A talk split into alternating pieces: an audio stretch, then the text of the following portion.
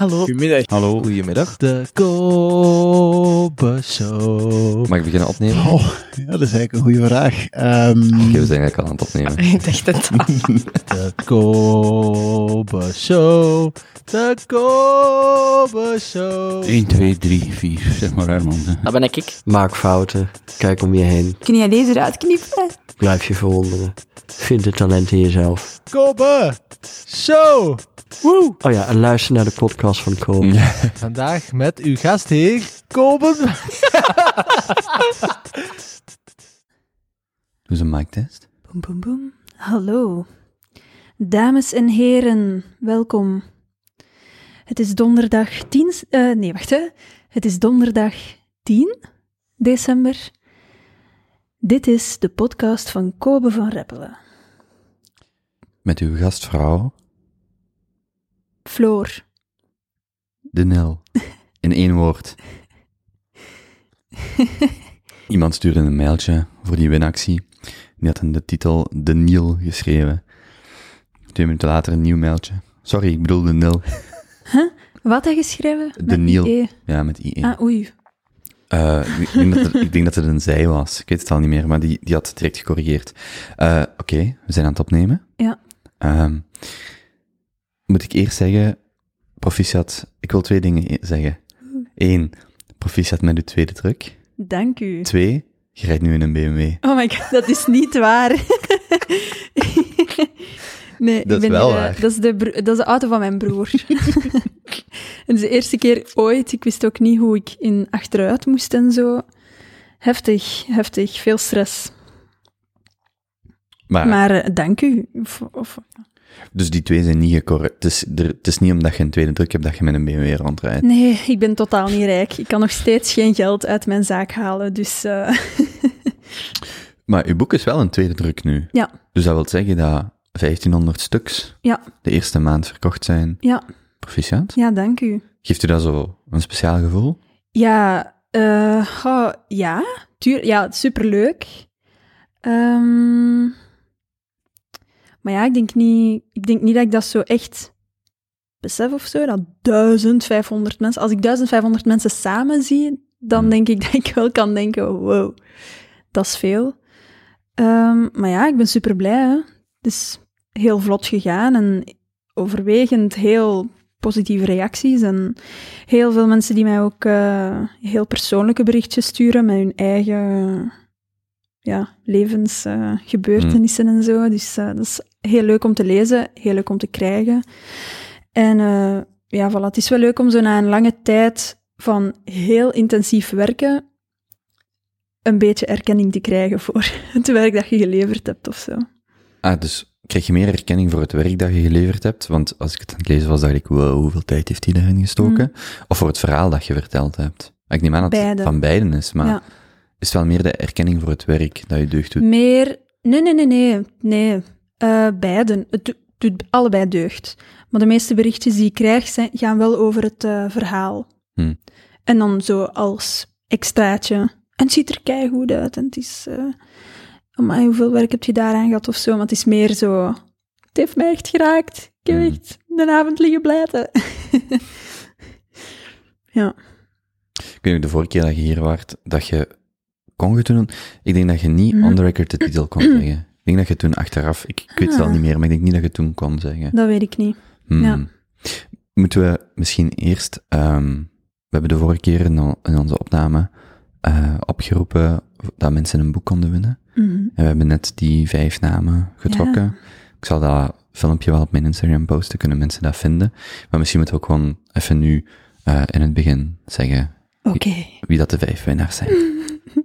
Oké, voilà. Dus... eh, Ook aan de niet-winnaars. Maar ja, ik kan wel om een mailtje te sturen. Ja, in het filmpje op Instagram zullen de mensen wel zien dat ik de namen ook niet kon lezen. Dus als ik de namen fout uitspreek, eh, excuses bij voorbaat. Dus, eh Kara Asselman, Wim van Poel, Sophie Klaas, Wannes Feitrai en Selma Conne Soirie, Nee, ik denk Lunne nog iets. Lunne Soirée, denk ja. ik. Maar er zat ook maar één. Selma tussen. Selma. Ik heb eigenlijk de achternamen... Herkenbare voornaam wel, dus. Ik heb de- Selma. Ja, ik heb de achternamen geschreven, want er een paar Sofies in zaten. Ah, voilà. Geen... Ah ja, voilà. Toch een Sophie gewonnen. Oké, dus Voilà, dus eh, proficiat. ja, die vijf krijgen Yes. eh, eh, nog, nog, wel nog de eerste druk. Ik vond dat super cool. Ja, ja, ja. De laatste vijf boeken die bij mij lagen van de eerste Hmm. druk. Kunt je dan... Want jij zei zelf dat je een eerste druk ook wel cool vindt, omdat er zo nog Mm. wat foutjes in staan. Mhm, mhm, mhm. Er staan geen grote fouten in. Ja, voor, allee, ik heb ze juist ook getoond. Ehm, maar dus, ja, twee, twee kleine tekenfoutjes. Dus Ge- één- geen taalfouten. Geen, taalfou geen taalfoutjes. En, eh, maar ja, in de tekening één- ergens één streep die er niet moet staan en ergens eh, een paar strepen die er wel moeten staan, die er niet staan. Maar het, is mezelf, het was mezelf niet opgevallen toen ik het las, maar mijn broer wel. mijn broer is zo, ja, dat, die, ja, die ziet dan alles. Hè. Ja. Hij heeft het mij gezegd.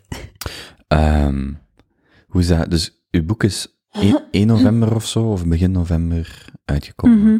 Ja, eind oktober, begin november. Ik herinner mij nog dat je zei van, of dat we even aan het sturen waren zo'n de weken. Ik dacht, want ik had in mijn kalender denk ik 10 september gezet, van dat dat, dat de deadline- ja. Ik weet dat ik ergens in mijn kalender de deadline had geschreven voor een berichtje te sturen Mhm. van, hè, van Ja. succes ermee, maar dan was het uitgesteld, toch? Ja, de, ah, wel, 2020 is eh, heel moeilijk geweest, maar eh, op dat vlak was corona wel een zegen, omdat het geen boekenbeurs was. Super spijtig, want ik had heel Mm. graag op de boekenbeurs gezeten. Juist. Maar dan waren deadlines wel niet super strak of zo. Dus eigenlijk de boekbeurs is midden november normaal, of zo, ja, ergens begin, midden. november, ja. Dus eigenlijk was dan, als ze dan de deadline 10 september zetten, is dat met het idee dat het op de boekbeurs Ja, kan gepresenteerd worden. Ja, ja, ja. Ja, dus dat moest nu niet, dus dat was, ja, het was chill, chill. Allee, Hm. Ja. Ik heb denk je- ik 1 oktober ingeleverd of zo. Ja, en dan komt dat vier, drie, vier weken daarna, is Ja, het dan klaar. ja, ja. Mhm. Was het meeste werk met zo'n boek? Hmm. Als je naar uw gewerkte uren kijkt. Ja, je, ja, je hebt natuurlijk mentaal werk, dus intensief vermoeiend werk, en je hebt veel uren werk. Het veel uren werk is het tekenen, sowieso. Dat is het meeste werk in uren, maar het meeste mentale werk is wel ehm, schrijven. Schrijven en dialogen schrijven en opnieuw beginnen en zien dat het toch niet werkt en dan toch beslissen van oké, het is goed nu, hoe het nu is, en dan beginnen tekenen en dan tijdens tekenen toch merken van ah, het is toch niet Hmm. goed.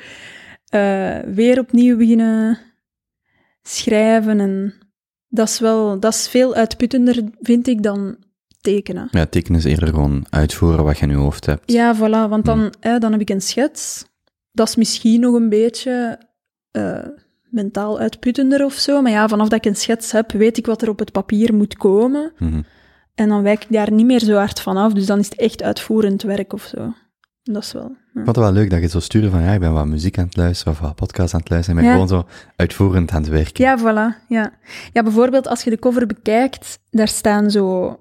Dat zo die teken... Ja, die, die eh, patronen staan daar allemaal op. Ja, op zich eh, weet, weet je op voorhand wat daarin moet komen, in Mhm. al die patronen. Dus dan, dan is het gewoon even een uur stipjes tekenen. dan luister ik naar muziek of een podcast of kijk ik een Mhm. serie of zo. Ik vind, als ik mensen spreek over een boek, ik wil niet dat boek herhalen, dat is een beetje sneu, Hmm. maar ik praat er wel graag zo complementair over. Dus Mhm. ik ga niks over het boek inhoudelijk proberen te zeggen, Hmm. daarvoor moeten mensen het maar lezen. Mhm. Maar ik ga er ook wel vanuit dat als mensen nu luisteren, dat ze het al gelezen hebben, of dat ze, ja, maar ik heb dat boek nog niet gelezen, ik weet niet wat je bedoelt. Dus, als ik, dus ik wil nu, nu bijvoorbeeld vragen, Hmm. en dan ga ik ervan uit dat ze het gelezen hebben. Mhm. Ehm, voelt dat dan als een hoofdstuk dat is afgesloten met het boek gemaakt te hebben? Hoe, en dan heb ik het over het verhaal dat je, eh, dat je in het boek brengt. Hmm. Hoe, hoe is dat geëvolueerd met, het, met er een boek over te maken? Hmm. Ja, misschien moeten we. pff, eigenlijk maakt het mij niet zoveel uit in deze podcast om het verhaal te verklappen of zo. Allee, Oké. ik zeg, het, ik zeg het maar dat dat geen barrière hoeft te zijn of zo. Omdat je dan Schets toch over meer gelijk- dingen kunt Ja, schets het gelijk jij het wilt schetsen en dan ga ik daarop verder, maar ik zal zelf dan, dan moet je zelf maar zeggen wat, want het verhaal is aan zich vrij Ja. eenvoudig, maar geef het Ja. zelf. Ah, Want allee, ik heb ook gemerkt dat veel vrienden... Allee, ja, bon. Mensen die het nog niet... Die totaal niet weten over wat het gaat nu. Ik heb een boek gemaakt dat dus half autobiografisch is, half verzonnen. Maar het is eerder Hmm. 90% autobiografisch Ik en zag 10%... 50 ik zag ja, dat is echt 50-50 niet waar. Ik dacht, nou, want dan begon ik er zo op te letten, zo van, wat zou nu wat zijn? En dan dacht ik, echt, no way dat dat 50-50 is. Nee. Of Nee, zo, of zo de, de ketchup was misschien confituur, maar dan zou nee, Mm. dat is echt wel ketchup. Ja. Allee, zo, zoiets, zo. Ja, het is meer zo bepaalde situaties ehm, kunstmatig gemaakt eh, door verschillende dingen die echt gebeurd zijn bij elkaar te plaatsen. Hmm. Om dan ja, wel een dialoog te hebben dat, dat een beetje interessant is om te lezen. Of om een scène te hebben dat wel een beetje interessant is of zo. Mhm. Dus eh, voilà, het is een autobiografisch verhaal. En waar, waar wou ik nu naartoe? Is het een hoofdstuk dat ik daardoor heb afgesloten in mijn leven? Nee, ik had het daarvoor wel al afgesloten. Mhm. En dat was dan wel moeilijk om zo het terug open te doen of zo. Mm, Draai de microfoon eens een beetje naar boven. Zo. Ja. Ja. Dat is prima. zo. Mhm. Ehm, ja, voilà. Ik had het wel al afgesloten. Dus het was wel vermoeiend om het dan terug open te doen. Allee, om terug erin te duiken. Want het gaat over een gebeurtenis van het vijfde of het zesde middelbaar. Zesde, ja. Zesde Begin middelbaar. het zesde, ja. Ja, dus dat is eh, zes jaar geleden. Zeven, ik, weet niet, 2012. ja, acht jaar geleden. Dat is al even geleden, ja. Ja. Want hoe, hoe, hoe komt dan het idee om, om daar een boek eh, over te schrijven? Ja, dat is helemaal niet bewust gekozen. Of, allee, ja, dat is natuurlijk wel een bewuste beslissing, maar dat is niet zo... Ja, zo van, eh, dat is wel een goed verhaal om te vertellen of zo. Ik was meer aan het denken van, over wat maak ik een boek? Of wat zou nu de moeite waard zijn om te vertellen? En ik kwam eigenlijk direct daarop uit. Dat was heel intuïtief en heel logisch om het daarover te doen. Hmm. Ehm, omdat dat zo aangrijpend is geweest in mijn leven. En omdat ik er ook wel heel veel over te vertellen heb, omdat het zo aangrijpend is geweest en omdat ik er dus heel veel mee bezig ben geweest in mijn hoofd. Eh, Was de... Waarom? Want dit type boek... Dus misschien moet je het gewoon zelf in, in twee zinnen voorstellen wat je gemaakt hebben. Als jij, als, wat je gemaakt hebt. Als jij het zel- zelf voorstelt, dan weet ik wat ik kan zeggen of niet kan zeggen. Ah, oké. Eh, oké, dus mensen thuis, als je echt niet wilt weten wat er in het boek gebeurt, dan moet je nu dus niet Door, luisteren. doorspoelen. 30 seconden Even. doorspoelen. Ja, of ja, misschien gaan we er subiet dan over babbelen, I don't know. Eh, maar ik moet ook wel zeggen, op zich, mensen die mij kennen, die weten over wat het gaat. Eh, die vinden het, allee, die hebben daar geen hindernissen door, ont, Hmm. allee, door gemer- allee, ondervonden, omdat ze wisten wat dat er ging gebeuren. Maar, dus, ehm, het is een boek, speelt zich af in mijn zesde middelbaar. Er zijn niet veel personages. Er is ik, er is Arlo, zijnde de titel van het boek. Het- De titel is Arlo, dat is een personage uit het boek. En er is Sil.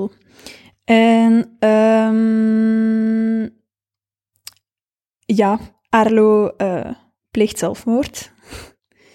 Eh, en dan gebeurt er een heel rouwproces.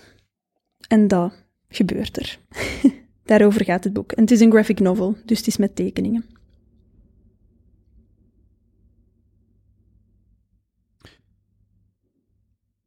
In, in welke mate moest jij nog met mensen praten om het boek te maken?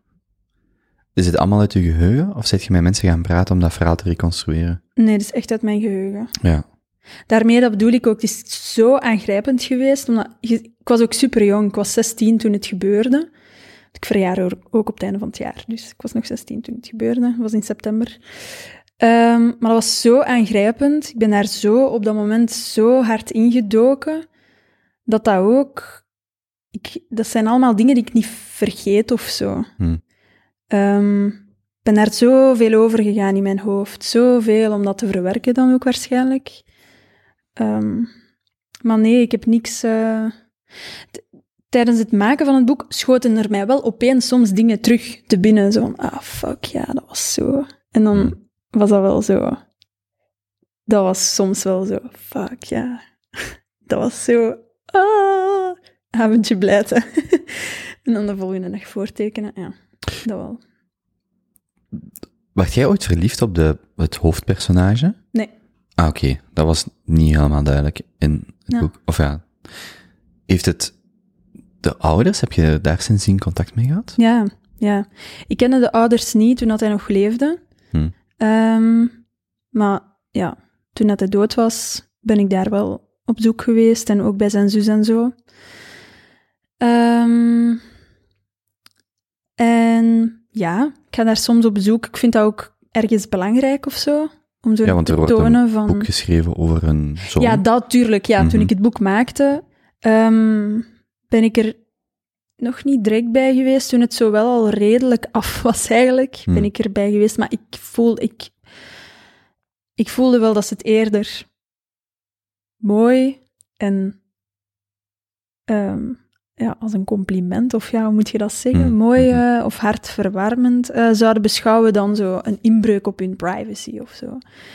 Ehm, maar toen het zo'n beetje al ongeveer af was, heb ik hem wel gestuurd van zeg, eh, ik heb een boek gemaakt en ehm, ja, het gaat daarover. En ehm, ja, als je wilt, mocht je het lezen. En als er dingen in staan waar dat je niet echt achter staat of zo, dan wil ik dat er echt gerust nog, nog uit doen of zo. Of eh, ja, als je het echt totaal niet ziet zitten, dan, ja, Hmm. dan moeten we even samen zitten daarover. Ehm, en dan zeiden ze eigenlijk direct van nee, je hebt uw ervaring, dat boek is uw ervaring. Dat kan geen, wij kunnen dat niet als ehm, ja, beledigend of, weet, of allee, zo Hmm. als, eh, als iets beschouwen dan, dat we niet willen dat de buitenwereld eh, dat in de buitenwereld terechtkomt, omdat, omdat het uw ervaring is. En wij hebben een andere ervaring waarschijnlijk. Achteraf gezien zeggen ze van, het is zo duidend. zo Hmm. heel zijn karakter en, en eh, de schoolomgeving en zo. Ehm, maar ja, ze vonden het eigenlijk helemaal oké en mooi. Zijn zus ook. Ehm, ja, ik heb ook wel bewust tijdens het maken van het boek heel beschermend, ben ik heel beschermend geweest over zijn karakter en over hoe hij overkwam. Want ik wou wel altijd dat de lezer van hem hield. Ja, zo misschien de scherpste kantjes er een beetje af of zo. Nee, want allee, pff, ik, vind, allee, ik heb hem wel ook een beetje geportretteerd als een sarcastische gast die overal wat commentaar op heeft en wat snel eh, geagiteerd is of Hmm. zo. Maar toch, ja, ik vind dat heel amabel bij mensen. Ik vond dat, bij hem was dat ook heel amabel. Die was gewoon zo eerlijk, dat je ook gewoon wist wat je daaraan had. Ehm, dus daar heb ik wel altijd tijdens het maken van het boek beschermd. Of toch echt geprobeerd van, "Ach, ik wil echt ja, dat de mensen van hem houden. Dus, ehm, dus ja, dan dacht ik ook wel dat de ouders het niet ambetant zouden vinden. Hmm. Of, eh, of niet leuk. Of, Heeft het u terug dichter gebracht met die sil in het boek? Nee, Of is dat volledig... ja, die, die, die, eh, die hoor ik echt sinds, sinds eh, het einde van het verhaal eigenlijk. Hmm. niet meer. dus eh, ja, ja. Niet omdat ik niet wil, hè. Soms kom ik die tegen op straat, dan passeren we elkaar en dan wil ik zo... Hmm. dan wil ik dag zeggen en dan loopt hij gewoon door. Maar ja, dat is ook een hele situatie... Ja, bon. Zijn lief wil het ook niet dat hij mij ziet. Terwijl ik niet... Allee, bon, ja, dat is een hele situatie. Een beetje, high school drama eigenlijk. Dat echt voorbij is. Het is niet dat Sil's echte naam Sander is. Nee, nee, nee, nee, nee. nee. Sil is niet... Ja, Arlo is Sander. Ja, maar dat was... Als dat niet... Want ik dacht zo, ja, misschien is het boek... Het kan ofwel voor Arlo Hmm. geschreven zijn, Hmm, maar ook naar eh, die relatie die... eh, Waar dat die, waar dat die situatie de impact op heeft. Ik dacht, ja, het zou beide... Ik dacht wel dat het Ja. inderdaad de hoofdrolspeler was, maar Ja. En, en net daarom, omdat je er net over vertelt, vandaar zit misschien ook nog een stukje verwerkingsproces, of, of, of eh, iets wat nog niet helemaal opgelost is, met Sil in, de, in het echte leven. Ja. Nee. Hm. Het is niet voor hem. nee, ja. Ja, dat is een beetje een stomme situatie geweest. Hm. Maar, ehm, want dat is ook wel het stuk dat misschien dan nog het meest verzonnen is, is eigenlijk die relatie. Die was er wel hoor, maar ik weet, ik weet daar, daar weet ik dus echt zo weinig nog over Hm. dat ik eigenlijk meer gewoon momenten heb vastgelegd uit andere relaties die ik heb gehad, die dan mooi in functie konden staan van het verhaal. Maar er heeft Ja. iemand wel ooit kerstlampjes aan zijn bed gehangen. Of sli- slingers. Ja, Ja, oké, oké. Maar met hem heb je dus nu, ook sinds het boek, nee, ja, niks. Nee. Ja, ik weet ook niet of dat hij dat... Maar echt nul. Weet. ah, ja, oké, het is echt nul. Ja, ik, geen idee. Het maakt mij ook niet zoveel uit of zo. Hij moet het ook niet Hm. lezen. En ehm, ja, bon. Ik vind het ook niet, want ja, bon, ik, ik, ik hoor hem niet en ik heb daar totaal geen contact meer mee of zo. Ehm, maar ja, voor mij, hij zou het wel mogen lezen, want ik vind dat ik hem eigenlijk als een heel toffe persoon heb neergezet in het boek. Dus ik vind, allee, het is totaal niet zo kinderachtig eh wraak of zo. Of, I don't know. Nee. Ja, bon, ik heb dat echt, dat is echt in functie van het verhaal geschreven. Hoe is het ehm, proces van dat boek geweest? Hoe is dat boek eigenlijk tot stand gekomen, van begin tot einde? Dus ehm, eerst ja, was het vastleggen over wat het globaal ging gaan. Dan dacht ik, oké, ik wil het daar wel over laten gaan, over die situatie. Ehm, dan iets gedetailleerder uitwerken, het verhaal. Dus echt gewoon in deel 1 gebeurt dit, deel 2 gebeurt Hmm. dat, deel 3 is dat. En dan tekst, heb ik puur de tekst geschreven. Dus dan heb ik heel veel, want ja, schrijven, ik doe dat wel veel op mezelf, maar ik heb dat nooit ja, professioneel gedaan of eh, ik heb daar nooit eh, cursussen voor gevolgd of zo, of I don't know. Wacht, en de, waar past de uitgever in dat verhaal? Helemaal in het begin. Ja, dus die komt naar u. Ja, de uitgever wou eigenlijk een compilatie maken van mijn cartoons, Mhm. maar dat vond ik saai. Dus dat wou ik niet. Allee, ik wou niet, ik Dat wou is niet wat de een... meesten doen.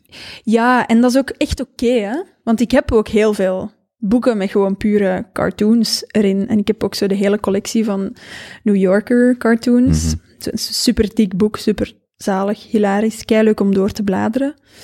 Ehm, maar ik merk wel voor mezelf dat ik het leuker vind als ik een boek wegleg en dat echt zo nog even bij mij blijft. Of dat ik daar iets heb uitgehaald, of dat ik dat, daar echt heel hard van genoten heb, van, van dat boek of zo. En ik merk dat ik dat meer heb als er een, echt een verhaal in zit, of iets waarmee ik meegesleept word of zo. Hmm.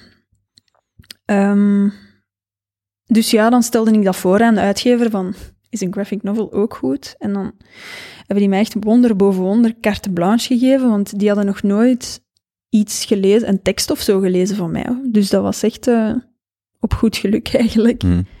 Maar bon, ik ben heel fier met hoe het is geworden en hoe het er nu uitziet en zo. En ik vind het echt, ik vind het echt goed ook. Ik ben er echt blij mee. Dus eh, ik was schrijven ook superveel geleerd en heel blij mee.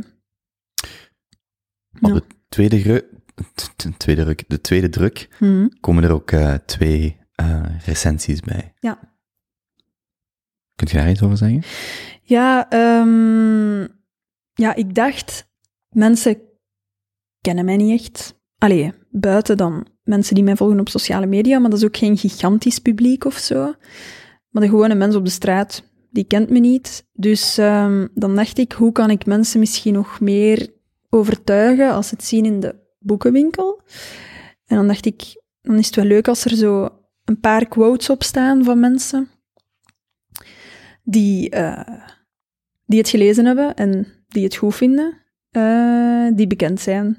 Dus eh, dan stuurde ik dan naar de uitgever van, is dat mogelijk, toevallig? En dan uh, stuurden ze terug van, ja, tuurlijk, aan wie dacht je? En dan dacht ik, oké, dan ga ik echt, aan wie denk ik? Mega carte blanche gaan. Dus bon, dan had ik een hele lijst namen en uiteindelijk komt er ja, een mini-recensie, zo één zin, een quote op van uh, Kamagurka, wat ik echt mega nice vind, want zo... Allee, onlangs had ik het er dan over met mijn uh, ja, ex-vriend ondertussen. Um, zo van, ja, bij wie in ons Vlaams landschap, BV-landschap, zou je zo een beetje hmm. starstruck zijn? En ik heb dat echt bij niemand, denk ik. Maar bij Kamagurka zou ik dat echt keihard hebben. ja, oh my god. Dus ik vond dat super spannend dat hij dat ging lezen. Oh, en dat hij nu weet wie ik ben en zo. Oh. Ja, bon, dus dat vind ik super cool. Dus hoe gaat dat? Je belt die op? Uh, de uitgeverij stuurt een boek op naar hem. En dan kiest hij zelf of dat hij het goed vindt, of dat hij er iets over wil Hmm. schrijven of niet. Of, uh, en dan stuurt hij door wat hij ervan vindt en dan pikt je daar twee zinnen uit. Hm. Heb je hem persoonlijk gehoord? Ja, ja, ja, dat vond ik ook. Ja, oh, oh, dan stuurde hij mij zo'n bericht. En dan zag ik dat hij mij had gestuurd. En dan durfde ik dat zo vier uur lang niet Mm. open doen. Hm. Was dat in- Instagram of zo? Ja, ja, oké. nee. Oh, oh, ja, dat vond ik echt heel... Ja, en ik heb dat echt bij... Allee, Hm. bij niemand, denk ik. Ja, bij de meesten ben ik gewoon zo, ah, oké, tof, jij doet ook iets artistiek en Hm. super nice. Maar ik weet niet, ja, bij hem vind ik, als ik die zie in talkshows ook en zo, ik vind dat zo echt gewoon een goede mens die zo goed...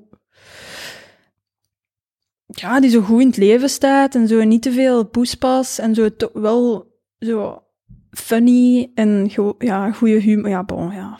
Ja, ja bon. Ja, oh. ja, dat vond ik heel spannend. Dus een quote van eh Kamagurka staat dan op de tweede druk.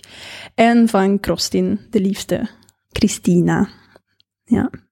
Zij is altijd super supportive. Dus eh, toen ik dat vroeg, was hij direct zo... Ja, oh my god, kei graag. Kei leuk. En die tweede druk ligt dan ook eh een van deze. Eh, dus als dit over een paar dagen online komt, Mm. kunnen men, is de kans al dat die tweede druk al er ligt? Ja, ah, wel, dus eh we nemen dit op op donderdag en ik denk dan zaterdag komt het Mhm. online. Ehm, Ah shit, nu moet ik dat op zaterdag... ja, kom aan, hè, Kobe. Even doorwerken, hè.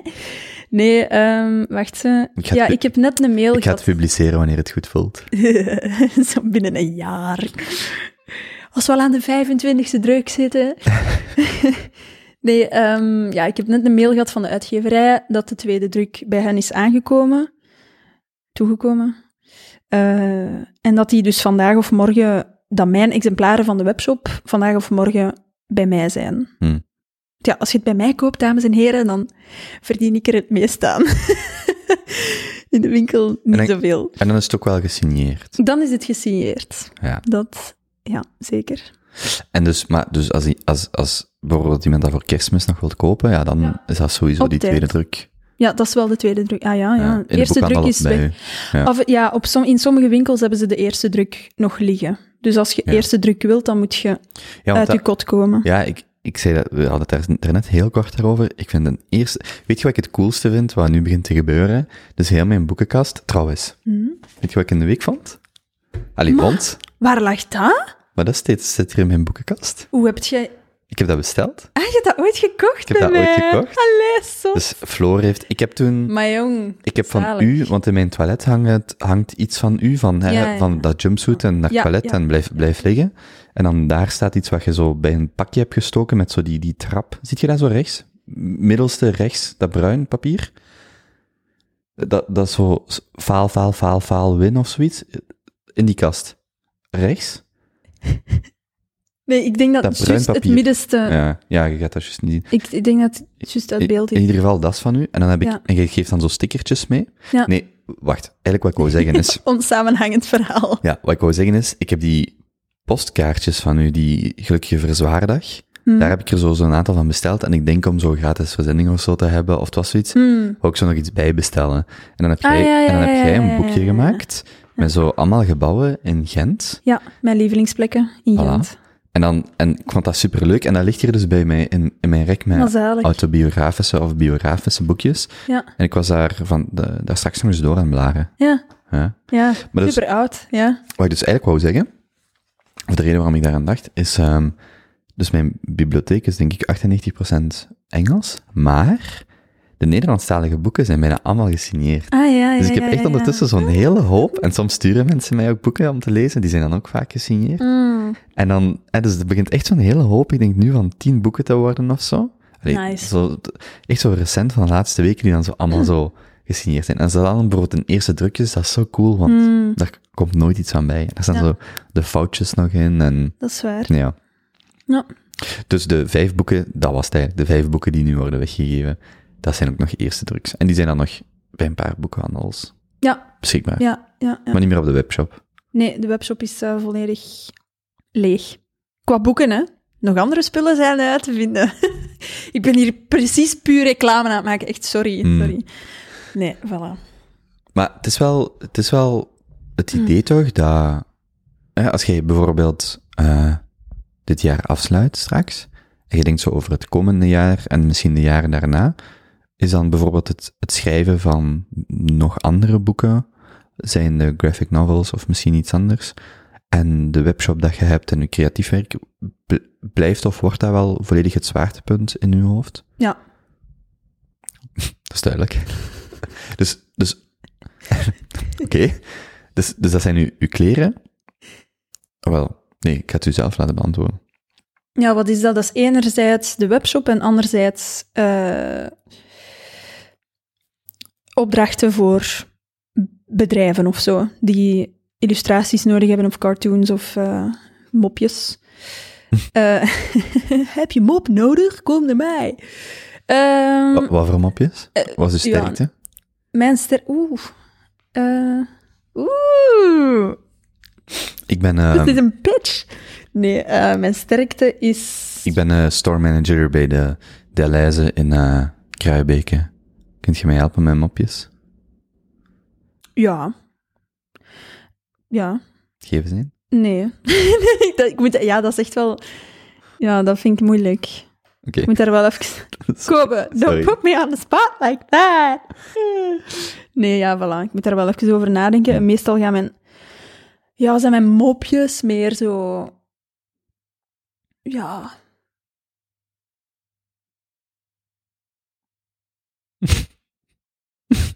ja, zo een beetje meer het cynische belichten of zo. Of de, de, het cynische van de maatschappij. Of, eh, Hmm. of, of gewoon ook innerlijke gevoelens. Maar dat komt bij een Deleuze misschien niet zoveel aan bod. Alhoewel, jawel, gevoelens. Als je naar de winkel gaat, zijn dan meer zo'n mopjes. Dus mopjes on demand, maar eh, dus uw webshop. Ja, ja, ja. ja. Eh, en dan misschien dus, ja... eh, dus voor bedrijven, dan de webshop, zijn de kleren, eh, kaartjes, prints, weet ik veel allemaal, wat ik wil. En dan misschien, maar daar is echt totaal nog geen plan voor of zo, misschien wel nog een boek, ja. Maar dan wil ik alleen maar een boek maken als ik echt wel iets te vertellen heb, of als ik echt een idee heb. Hmm. Want zo gewoon een boek maken omdat ik nu al een boek gemaakt heb en het is wel succesvol, dat, pff, nee. Dus sowieso ook volgend jaar in december denk ik niet dat je een nieuw boek als kerstcadeau van mij eh, onder de kerstboom kunt leggen.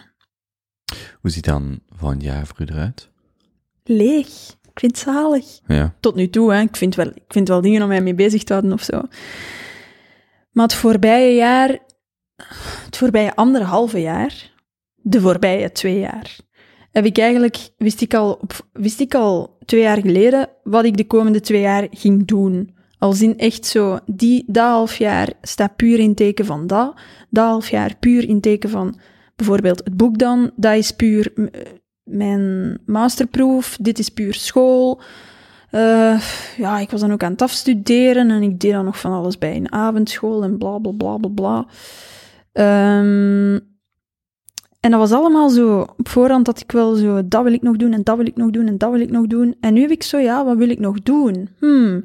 En na kerstmis, na de kerstperiode, heb ik wel zo nog een beetje opdrachten voor eh, bedrijven of zo, want het is best leeg, maar ik vind het zalig. Het is eindelijk zo, wow. Ik voel me even terug normaal of zo. Hm. Ik was zoveel bezig met, met alles waar ik mee bezig was en met mezelf en met de dingen die ik wou bereiken en bla bla bla bla, dat ik gewoon ook niet meer, er was geen ruimte om eigenlijk met andere mensen te, te babbelen zelfs. Allee, zo, als ik met iemand anders aan babbelen was, dan was ik toch in mijn hoofd eigenlijk meer bezig met, oké, als ik vanavond thuis kom, dan ga ik daar nog aan werken en daar nog aan werken en morgen, en ga ik ben nu hier, dat betekent drie uur van mijn tijd weg, dus dan moet ik morgen eigenlijk nog veel meer werken en blablabla. En nu sta ik terug open en ben ik zo, ook bij vrienden, hè. ik vind dat erg. Ik ben eigenlijk de voorbije twee jaar niet echt, echt oprecht geïnteresseerd geweest in vrienden van mij. Allee, jawel, hè, maar zo niet met mijn volle aandacht of zo. En nu als mens, als ik met mensen babbel, ben ik echt oprecht geïnteresseerd in wat die willen zeggen. Ik zit meer in het moment of zo. En dat is ook iets dat ik onlangs eh, ook wel heb beseft, dat ik niet zo doelgericht moet leven. Dan zet je constant aan het streven naar en dan zijt je er nooit. En nu ben ik meer zo, oké, wat is belangrijk voor mij? Ik vind het belangrijk dat ik een goede connectie heb met vrienden. Ik vind het belangrijk dat ik vrij kan denken. Dat ik vrij... Dat, ik, allee, dat mijn hoofd zo vrij is dat ik ideeën kan krijgen. Dat ik... Ik vind het belangrijk om te evolueren en om niet altijd qua werk ook en qua ideeën altijd op hetzelfde punt te blijven staan. Ehm, dus ik ben zo meer daar naar aan het leven. En dan is het ook, dat is veel, eh, je voelt je veel voldaner als je zo leeft, Mm. omdat je gewoon echt zo, oké, en vandaag was het een goede dag? Ja, want ik heb geleefd hoe ik eigenlijk wil leven. Ik heb nieuwe ideeën gehad. Ik heb zin om aan nieuwe dingen te werken. Ik heb goede relaties rond mij, met mijn vrienden en zo. Dus, dus ja, voilà. Minder, minder, minder lopen. Ja, en ik zag zo op je story van gisteren, denk ik, dat je ook schreef dat je zo een paar keer tegen een burn-out hebt gezeten, of zoiets. Ja, ah, wel, Of dat echt wel Ja. zwaar, allee, of je dat woord gebruikt of niet, maar dat het wel zwaar was. Hmm. Ja, ik, zei, ik schreef daar ook bij van ja, ik vind dat zo stom om te zeggen, want allee, ik vind dat zo stom als je, als je zelf zo die diagnose stelt. Ik heb nooit met een psycholoog gepraat of zo, hè, dus ik weet dat totaal niet of dat, dat effectief zo was. Maar, maar bijvoorbeeld ook mensen die zo, ja, ik heb, ik heb een depressie ge- gehad en zo, die zo Ja, ik weet niet, ik vind een, een vastgestelde depressie is echt wel nog iets anders, mee, vaak, Mhm. dan zo mensen die zo, aha, ik ben zo depressief. Mhm. Maar bon. Ehm, Je hebt ook geen foutief vastgestelde diagnose. Dat is ook iets waar. Ja, ja, Maar ja, goed. ja, ja, ja. Er zijn mensen waar. tegen je niet moet zeggen, je bent depressief. Ja, want dan, dan wordt het pas echt erg. Maar ja, goed. ja, dat is waar. Ehm, wat was ik nu aan het zeggen? Ja, ja, ja, ik denk het, maar ik denk het dus wel. Dat ik echt wel, Hm. zeker het laatste half jaar, maar ook omdat ik op persoonlijk vlak wat overhoop lag. Met, met dan, ik zag mijn vrienden eigenlijk niet echt. En mijn relatie was ook eigenlijk niet meer wat ik wilde, maar al twee jaar niet meer wat ik wilde. En ik probeerde het zo hard. Maar allee, dat kwam, het kwam niet meer. het ging niet meer komen of zo. En toch geprobeerd, geprobeerd. Dus dat was heel uitputtend. En dan was ik met zoveel dingen bezig dat ik gewoon vaak heb gevoeld van oké, ik denk als ik nu nog een week zo doordoe, dat ik, dat ik twee maanden niks kan doen of langer. Allee, dat ik Hmm. gewoon eens een jaar gewoon niks doe of zo. Dus dan heb ik gewoon, ik heb denk ik ja, wel drie, vier, vijf momenten gehad dat ik opeens dacht van oké, fuck it. nu doe ik een week niks. Maar dan sliep ik ook echt belachelijk veel en dan wou ik ook niet opstaan en alleen zo, ja, wel zo. Want daar ben ik nu dus, denk ik, aan het uitkomen, omdat ik even wat ruimte heb in Hm. mijn agenda of zo. En in mijn hoofd, vooral in mijn hoofd. Maar die, want die relatiebreuk is dan min of meer op het einde van die twee jaar, van dat anderhalf jaar. Nee, we waren dus, we waren, ah ja, ja, ja, nee, dat is nog niet zo lang geleden. Mhm. Mhm. Dus dat is redelijk op het einde. Ja, want dat was ook een van die vragen in die story. Ja, ja, iemand vroeg, eh, hoe lang zijn jij en Roel al samen? ja, bijna zes jaar, maar we, waren, we zijn uiteen.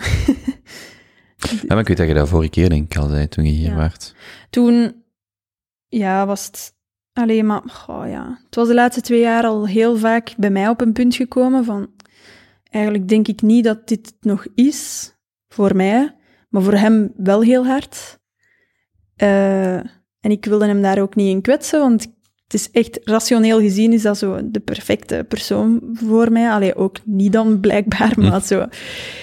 Allee, super. Allee, ik kwam daar echt niet in kwetsen. En je zit dan al zo lang samen, dus je wilt dat niet weggooien. Ehm, en ik had dan de voorbije twee jaar, kwam ik vaak op een punt dat ik dacht van, dit is het eigenlijk niet echt voor mij, maar dan toch, toch proberen en toch en misschien toch en misschien toch. En dan, vorige keer dat ik hier waar, was, waren we op het punt van, ja, ik denk het niet. En dan was hij terug in Gent gaan wonen en ik in, woonde ik in Halle, waar ik nog altijd woon. Ehm, maar waren we nog niet echt uit elkaar of zo. Was het nog meer zo van, we gaan even, even chill. Hmm. Eh, ja, voilà. Eh, want ik volg mensen niet super actief op Instagram, maar is dat ook iets waar je veel over praten? Nee. Nee, oké. Openbaar bedoel Ja, je? openbaar. Nee, totaal niet. Ah, het is niet dat, dat Vind- veel ja. van je volgers bijvoorbeeld weten dat je nu... Allee, of dat daar veel vragen over gesteld worden. Nee, ja, ik, allee, ik deelde soms eens een foto van Hm. Roel en mij. Zo, ja, we zijn op vakantie, joepie. Maar het is niet dat dat Of, in eh, werk of zo, of kon, dat, dat iedereen die Nee. een paar weken volgt wist van, ah ja, Ja, wel mensen die mij, die mij zo wat half kenden, die mij op een, toen dat net gedaan was, ik zo een paar cartoons gemaakt die zo wat verdrietig Hmm. waren. Ehm, toen hebben wel een paar mensen zo, die ik dan toevallig tegenkwam of belde, zo, ah, ça va, want... hmm. Hmm. Maar ik praat totaal niet... Ik vind dat ook niet leuk om daar zo heel concreet over te zijn of zo naar de buitenwereld toe, want ik heb ook zoiets van, ja, pff, dat is niet... Mijn privéleven is niet relevant voor jullie, Hmm. of zo. Allee, ik weet niet. Ik deel dan liever zo de lessen die ik eruit leer of zo in mijn cartoons, maar niet... Ja, ik, vind, ik zou dat ook raar vinden om te zeggen, als je net uiteen zet met iemand, ja, we zijn uit elkaar. Allee, zo. Oké. per- persbericht. Ja, dat is toch raar? Ik, allee, Maar het hangt ervan af hoeveel je erover communiceert, te koer, maar waar ik aan was aan het denken, als je dat wel veel doet, voor welke reden dan ook, kan dat ook gewoon veel langer naslepen, omdat mensen dan veel meer vragen daarover Nee, stellen. En dan komt dat altijd zo Nee. terug. Of komt dat Nee. vaker terug. Ja, maar ik hield die relatie ook wel tijdens de relatie, toen het ook nog goed ging, heel privé. Omdat hij ook een heel privé persoon is. Ehm, hij heeft geen Instagram, hij heeft geen Facebook. Hij heeft zo'n oude Nokia gsm die niet Hmm. op internet kan. Die Een gewoon van, zo, een van die mensen. waar dat je zo nog vijf... Allez, zo, als je de F wilt tikken, moet je drie Hmm. keer op de drie tikken. Ehm, maar eh, ja, voilà, dus ik, ik wist ook wel van... Hij voelt zich daar niet comfortabel bij. En dat hoeft ook echt totaal niet voor mij of zo. En ik wilde dan ook zo niet... Ik vind dat heel ambetant als je zo een foto neemt... allee, in het echte leven een foto neemt... En... Met, zo... Ik weet niet, als er een foto wordt genomen in een situatie... eh, en je, dat je zo moet denken... Als iemand anders... nou, Ah, dat vind ik, ben, ik ben het hier niet goed aan het uitleggen. Als iemand anders een foto neemt... Jij staat daarop. Ik vind dat niet leuk als je in die situatie moet denken... Gaat dat op sociale media komen of niet? Hm. Allee, zo, en dat vond ik heel leuk. Alle foto's die eigenlijk tussen Roel en mij getrokken werden, die zijn eigenlijk nooit op sociale media gekomen. Behalve misschien op mijn beste vrienden story of zo. Hmm. Maar dat zijn echt 50 mensen of zo. Dat is niet. En dat zijn echt gewoon mensen die we persoonlijk kennen. Ehm, ja, voilà. Ik vind dat niet zo leuk als je zo. Ik vind het gewoon leuk als je Zo van, oké, ik wil dit moment vastleggen, maar dat moet niet mooi zijn of moet er ook niet goed uitzien. Of, eh, want niemand gaat dat zien. Dat is gewoon voor ons. Tot tenzij je op de duur foto's begint te maken aan de hand van hoe Instagrammable ze zijn of zo. En niet voor, Maar het, ja, moment, voor het voilà. moment zelf. Ja, en dan dat je zo heel eh, zelfbewust wordt ook van, oei, en hoe zie ik eruit? En, en, en, en. Hmm. Ja, nee, je ziet er gewoon uit hoe dat je Gelijk er nu altijd. uitziet. En voilà, en voilà, we we pakken gewoon een foto. Voilà. Hmm, Ja. mhm. Maar, dat, maar dat overliep wel, dat overlapte wel met eh, die, die, gewoon die intense periode, die twee jaar, die anderhalf, twee jaar. Hmm. Hm, hm. Ja, want u, merkt jij dat je bekender aan het worden bent? Is dat iets wat merkbaar is? Nee. Want ik denk echt de eerste keer dat wij, ik denk dat je bijvoorbeeld, en dat is één cijfer, hè, maar ik denk dat je echt vijf keer zoveel volgt. Ik was er een week over aan het nadenken, de eerste keer dat ik je sprak, twee, wanneer was dat? Ja, dat is al lang geleden, 2017, Nee, dat is 18. 18, Want ik woonde toen in dat klein appartementje, hè. Daar, daar was, 18, ja. dat was in de zomer van 18, dus dat is twee, tweeënhalf jaar geleden. Mhm. Van, is dat, heeft dat impact op u? Nee. Hm. Ik merk wel, ja, allee, ik weet niet, ik ben daar ook totaal niet mee bezig. Ik merk gewoon soms als ik op een bus zit of zo, dat iemand kijkt en zo nog eens kijkt, zo. Snap je? Zo, ah, zo van, ah ja, oké, die herkent mij, maar ik ben daar ook totaal niet mee bezig. Allee, pff. maar nee, en dat is ook echt niet veel volks, hè. Ik denk niet dat veel mensen mij herkennen. Wat ik wel zat vond, was, vorig jaar was ik op reis in Frankrijk. Was ik een wandeling aan het doen. En eh, toen zo s'avonds stuurde iemand naar mij, zeg, werd jij net aan het wandelen in de Gorge du Verdon? Want ik was daar ook. Oh, wow, oké, lachen. Wereld is uiteindelijk ook wel klein, maar... nee, ik ben daar niet mee bezig. Ik vind dat ook niet belangrijk of zo. Allee, ik vind het belangrijk dat mijn werk... Allee, belangrijk. Ik vind het leuk dat mijn werk bij veel mensen terechtkomt en dat, en dat mensen er iets aan hebben of zich erin vinden of zo. Maar ik vind het niet belangrijk dat mensen mij herkennen of zo. Ja, in mijn werk zet ik ook, ben ik ook niet, is mijn gezicht ook niet te zien of Hmm. zo. En is enkel op mijn Webshop. stories en in de foto's van mijn webshop, ja. Ja. Hoe spannend is het om volledig van je creativiteit proberen te leven? Financieel bedoelt je? In het algemeen. Alleen financieel is gewoon hoe je dat meet, denk ik. Of hoe, de, Mhm. hoe je dat gemakkelijk Mhm, meet. mhm. Maar goed, je zou financieel ervan kunnen leven op een manier dat je eigenlijk niet doet. Stel dat je enkel nog voor bedrijven zou werken, bijvoorbeeld. Waar dat je voelt dat je misschien 70% kwijt kunt en 30% gewoon moet doen. Mhm. Terwijl, en dan zou je kunnen zeggen, oké, financieel is het er rond, maar, of nee, waar je 30% creatief kunt zijn en 70% gewoon meetings of zo. Dus ik bedoel niet louter financieel, maar oké, dat speelt er wel, dat maakt er wel een deel van uit. Maar gewoon dat idee van, je bent bezig met de dingen waar je mee bezig bent en je geeft dan een dag per week les voorlopig. Maar zo, Mhm. zo heel dat pad van, probeer, zo proberen te zoeken van, wat maak ik eigenlijk? Wie ben ik? Wat doe ik? Eh, hoe maak ik daar zo een levensstijl van? Allee, ehm, ja, iets wat kan voortgaan in de tijd. Ja. Ik heb even een hersendood moment, maar ehm, ja, Waar, waar zit je Eh, aan te denken? ah, is echt, dat- echt dat- aan niks. Is dat geel licht te vermoeiend? Nee, totaal niet. Ik heb dat gewoon vaak. dat ik gewoon even stop met, met denken. Maar Hoe, ehm, hoe ziet dat eruit?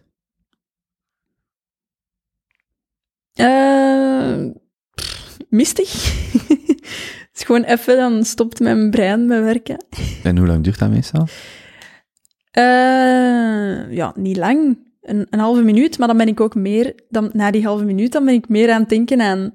Ik ben niet aan het nadenken, Hm. dan aan wat ik moet... aan- dan zo focus. Dus heb je gehoord wat ik net gezegd Maar ik denk, nee, niet echt. Maar, sorry. Maar ik denk dus echt dat dat bijvoorbeeld ook te maken heeft met dat ik gewoon echt twee jaar Ja? be- tegen, een, tegen, tegen gewoon mentale, mijn mentale barrières, capaciteiten aan botsen. Wat ik wel was. een paar keer van mensen heb gehoord, en dat is eigenlijk heel zot, die dan bijvoorbeeld een heel zware periode hebben gehad, Hmm. eh, een paar maanden, een paar jaar, die bijvoorbeeld zo eh paniekaanvallen krijgen, die zeggen, wauw, ik, heb dat, ik heb dat echt nu al van drie of vier mensen de laatste twee jaar gehoord, Mhm. Die zeggen, we hebben daar eigenlijk nooit last van gehad. En dan gaan die door zo'n stressperiode, dat die soms gewoon ineens, ja, echt een paniekaanval of zelfs flauw vallen of zo. En die zeggen, ja, je kunt daar niks aan doen, maar dat is, een, dat is gewoon een, of intense hoofdpijn, maar dat dat echt voortkomt uit die stress. En je kunt Mm. daar niks aan doen. Dat is niets Mm. waarvoor je een pilletje pakt. Dus misschien is dat over een half Ja. jaar voorbij. Ja, ik denk het wel. Hmm. Ja, het zijn gewoon zo momenten van, wow, die thee is echt wel lekker. Ehm, dat zijn gewoon momenten van echt opeens super zelfbewustheid. Als in dan opeens, eh, dan besef ik heel hard dat ik hier zit, dat ik met u aan het babbelen ben, dat dat opgenomen wordt, dat mensen daarnaar gaan luisteren. Ben ik dan wel interessant genoeg? Of misschien zijn er nog dingen dat ik moet zeggen? Of, Well, En dat is allemaal op die Ehm, halve minuut. ja, dat is wel, dan ben ik opeens, opeens daarmee bezig of zo. Hm. Dus ik denk dat het ook wel te maken heeft met... ehm, ja, met onzeker. Ik denk echt dat dat te maken heeft met onzekerheid. En dat komt voort uit... Hm, is precies bij een psycholoog. Ehm, onzekerheid. En het is niet terugbetaald, want het is gratis. Ik krijg zelf parking gepark, eh, betaald. Ehm, eh, Dat had je niet mogen zeggen, want nu wordt dat een verwachting voor Anne. Ah, oh nee. Oh nee. Shit. Je kunt dat Nee, knippen, je ik- kunt dat ik- knippen. Ik betaal iedereen zijn parking die het vraagt. Maar nu, het ding is, soms zeggen mensen, oké, kom gewoon af, die betalen dat, en dan is dat geen ding. Ja, ja, ja. Nu is dat zo, ah, Nee, nee, nee, nee. Maar je kunt, deze kun je echt knippen, nee, ik knip dat er niet. Ja, zat. Oké, maar dus, hè, dus Sorry. wat leidt daartoe? Ehm, pff, echt geen idee. Ik... Daar heb ik nog niet gegraven. Ik weet, ik weet dat ik gewoon de laatste periode heel onzeker ben geworden. En ik heb dat bijvoorbeeld ook een hele periode heel hard gehad op mijn stem. Dat ik gewoon, als ik babbelde, had ik gewoon pijn aan mijn keel. Omdat ik, ik denk dan dat dat te maken heeft met u niet durven laten horen of zo. Of Hm. niet, geho- ni- niks durven naar buiten brengen of zo. Of I don't know, of te veel stress, I don't know. Ehm, maar ik weet dat ik gewoon de laatste tijd wel onzeker ben geworden. En ik weet ook... Was de laatste tijd? Laatste drie maanden. Nee, nee, nee, nee. Jaar. Hm, oké. Ehm, maar ik weet ook dat ik het meer moet benaderen als zelfbewustzijn en mijn valkuilen kennen. Weten waar ik goed in ben, weten waar ik niet goed in ben, maar niet het aanpakken, alleen niet het benaderen als "Ah, ik ben zo onzeker. Ja, nee, ja, ik kan dit niet, dus ik durf, ik durf het ook.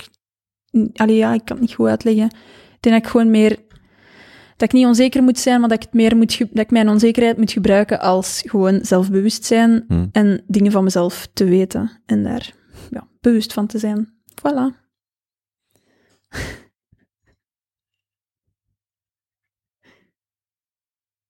Zit je nu met jezelf aan het lachen? Ja, nu ben ik met mezelf aan het lachen. Wat ben ik hier aan het zeveren? Ja. Wist je dat er een camera op staat? Mhm. Oh ja, oké, oké. Want je, kwam wel binnen en ik zei, hè, dat, dat viel ook meteen op. Je zag er goed uit. Ja. En ik bedoel niet louter, maar zo qua, qua energie, qua uitstraling, zo, ja, goed. Ja, ik voel mij ook goed. Ik voel mij, maar echt, ik voel mij sinds echt heel kort, hè, heel recent, sinds een paar weken, Hm. voel ik mij terug een beetje als vier jaar geleden of zo. Ehm, ja, beetje onbezonnener. eh, open ook. Want bijvoorbeeld, vier maanden geleden heb ik zo de Myers-Briggs test Hmm. genomen. Mhm. Ja, je zit daar heel, je zit daar heel into, hè? Ik vind dat cool, zo'n dingen. Ja. Dus eh, ik dacht zo, kom, ik doe dat eens. Maar ik had niet gedacht dat het antwoord zo waar zou zijn. Hm. Ik had INFJ, dat is Hm. advocaat.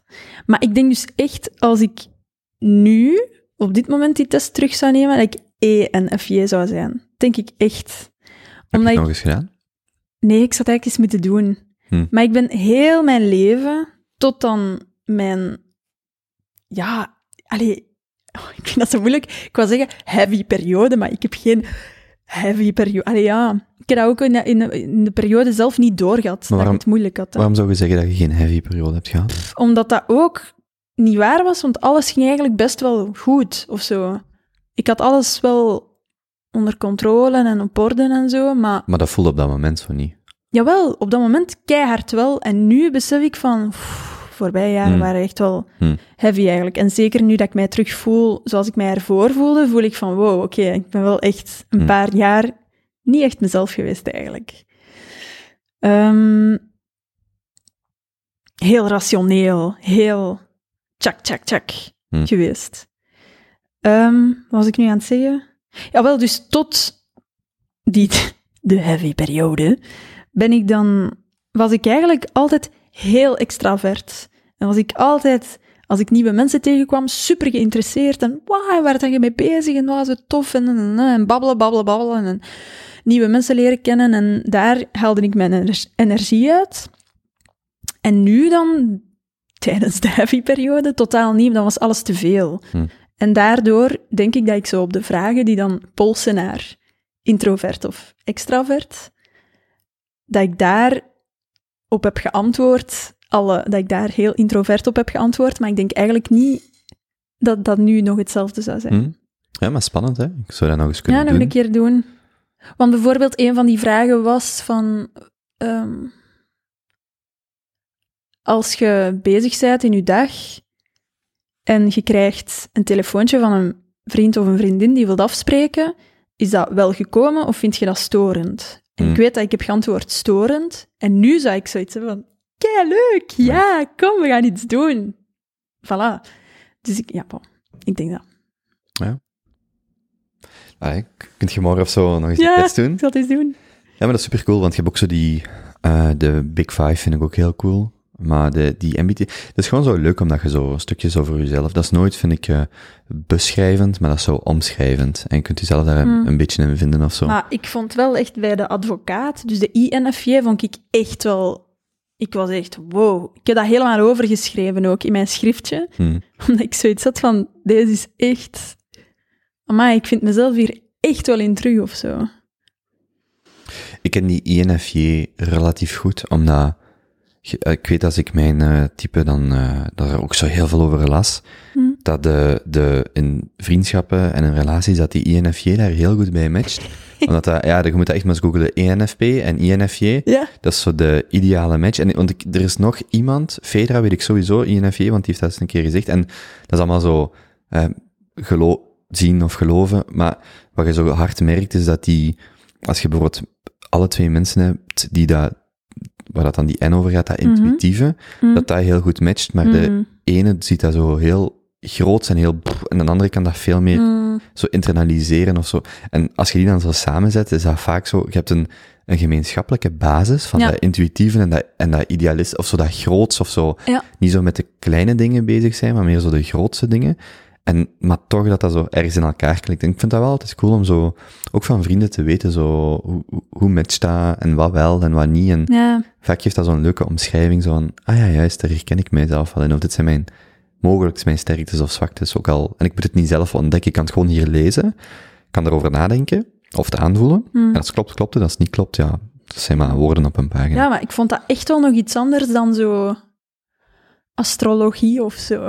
Want ik heb ook zo'n keer mijn hele chart Hm. van astro. En dat is zo, ja, maar ja, ja, dat is waar, maar ja, dat kan, dat kan, allee, voor heel veel mensen waar zijn. Hm. En bij dit had ik echt zo, dat ben ik echt, maar echt. Wow, vond ik echt zot. Ja, bon. Die, ehm, er is een website, eh Socionics, en dat is, als ik het goed begrijp, want zo heeft een psycholoog mij dat uitgelegd, dat de MBTI is eigenlijk de toegepaste versie van Russisch ehm, onderzoek, eh, persoonlijkheidsonderzoek. Hm. En dat is dan die Socionics. Dus socionics.com staan zo, staat alle informatie, zo de originele informatie in het Engels Mm. dan wel, van, en van, van die 16 types. en, Mhm. en dan zijn er eigenlijk nog subtypes, maar dat gaat al wat verder. En de MBTI is zo de toegepaste versie, om dat eigenlijk in bedrijven min of meer te gaan, te gaan toepassen. Maar vaak is het gewoon al leuk om daarover te lezen, dat je zoiets hebt van, ah ja, ik ben een beetje over mezelf aan het lezen. Mm. Was waar, was niet waar. Maar die Ja, Big- zo reflecterend, hè. maar de Big Five moet je ook eens doen. Dat is ook leuk om te Ja. doen. En dat is zo, zo blijkbaar de statistisch meest gevalideerde eh, persoonlijkheidstest. Want dat, dat gaat dan over vijf grote dimensies. Ehm also de vijf grote dimensies. En eh, dat is ook super interessant. Ja. Nu dat je... Ja, ik vind dat heel leuk. Ja, Allee, dat is zo ja, een beetje reflecterend. En zo vooral omdat het moment waarop ik dat deed, die test was ik ook zo... pff, waar ben ik eigenlijk mee bezig? Of voor wat sta Hmm. ik eigenlijk? Of wat zijn nu mijn idealen? Of, wie, allee, of hoe benader ik dingen of zo? En dan vond ik dat heel leuk om te... Allee, dat was zo... Opeens was ik vond mezelf er gewoon heel hard in terug Wacht, of zo. Wanneer heb je dat gedaan? Een paar maanden geleden. Ja, eh, nee, wel nog voor dat ik hier nu de vorige keer zat. Ja. Wat zijn dan nu idealen? Waar staat je voor? Nu, Oh. nu, je- nu je daar een half jaar hebt over kunnen Oei, nadenken. oei, oei, oei, oei. Eh, niet intensief over nagedacht, dat zeg ik nu al. Ehm, nee, wat ik bijvoorbeeld heel herkenbaar vond, was dat ik idealen heb, heel hard. Ik heb, ja bon, ik, ehm, ik vind bijvoorbeeld het klimaat heel belangrijk. Daarin streef ik ook echt wel naar leven, naar goed voor het klimaat. Hm. Slechte zin. Ehm, ja, bon, antiracisme, superbelangrijk, feminisme. ehm, maar ook niet polariseren, vind ik ook heel belangrijk. En dat vond ik dat in mijn type dan heel hard naar boven kwam. Dat was, je hebt echt idealen, maar je, je benadert die... Je benadert mensen met andere idealen heel empathisch, Hm. waardoor je elkaar kunt begrijpen. En dat vind ik nog altijd super belangrijk. Dat moest ik nu met iemand praten die ja, totaal andere dingen vindt of denkt dan ik. Denk, dan ben ik niet zo iemand die zo gaat zeggen van oké, ik praat niet. Ik, ja, fuck you. eh, je hebt echt eh, je hebt geen hart. eh bla, bla, bla. Ik babbel niet met u. Dan ben ik meer zo, ah, oké, en van waar komt dat? En, en, en, en, en, ah ja, oké. Dan meestal snap ik die persoon dan ook wel. Ehm, en ik ga mensen daar dan ook niet op afschrijven of zo.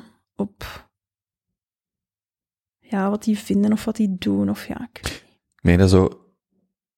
eh, want ik ga, het staat nu klaar om te luisteren, dat je ook gewoon bewust zo andere opinies, maar echt Ja. tegenover is. En Ja. daar, ik sta nu een podcast klaar om zo, de, de, de titel is The Moral Case for Fossil Fuels. Mm. Dus dat, Mm. ja, dat alleen al, dan denk je zo van, daar praat niemand over. Maar net dat beluisteren, zo vanuit, oké, ik ben wel geïnteresseerd. Ja. Wat, wat is de morele Ja. case voor, Ja. voor eh, fossiele brandstof? ja. En dat je dan merkt van, ah ja, dat interesseert mij gewoon al, Mm. los nog van wat dat er inhoudelijk gezegd wordt, maar om eens ja, de andere kant of zo te Ja. horen. En dat is dan wel leuk als je bijvoorbeeld van die testen le- leest, dat je dan zo sneller weet van, ah ja, maar dat is logisch dat mij dat aantrekt, of dat Mm. die, dat soort dingen mij aantrekt. Ik moet mij daar niet voor verantwoorden of zo. Ja, zo het twee kanten aan elk verhaal, dat heb ik gewoon heel hard, merk ik. En dat was zo even bevestiging daarvan of zo.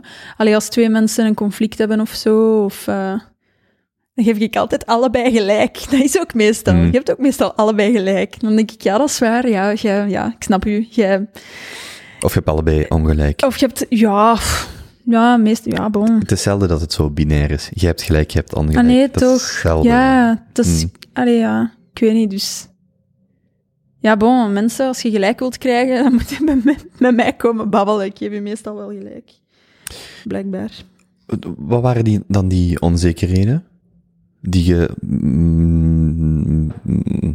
eh, langzaam, ik wou min of meer zeggen, maar het kwam er niet uit. Die je langzaam maar zeker zo nu terug kunt eh, verwerken of loslaten.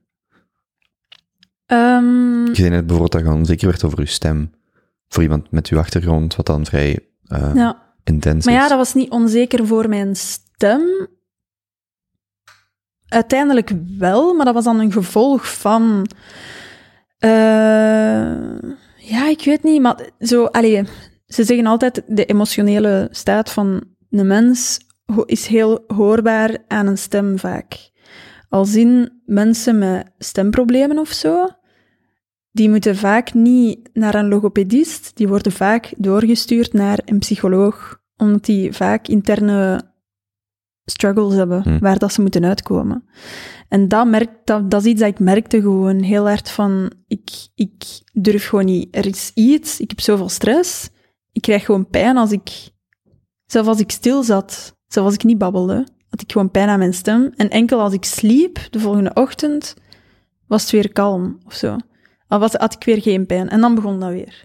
Wat zegt dan uw psycholoog daarover? Ik ben niet naar een psycholoog geweest. Wat zou ik die zou dat wel eens moeten Wat doen. zou die gezegd hebben? Eh, ja, wat zou die gezegd hebben? Dat, ja, dat we een keer moeten babbelen over waar ik mee zit, of waar ik toen mee zat.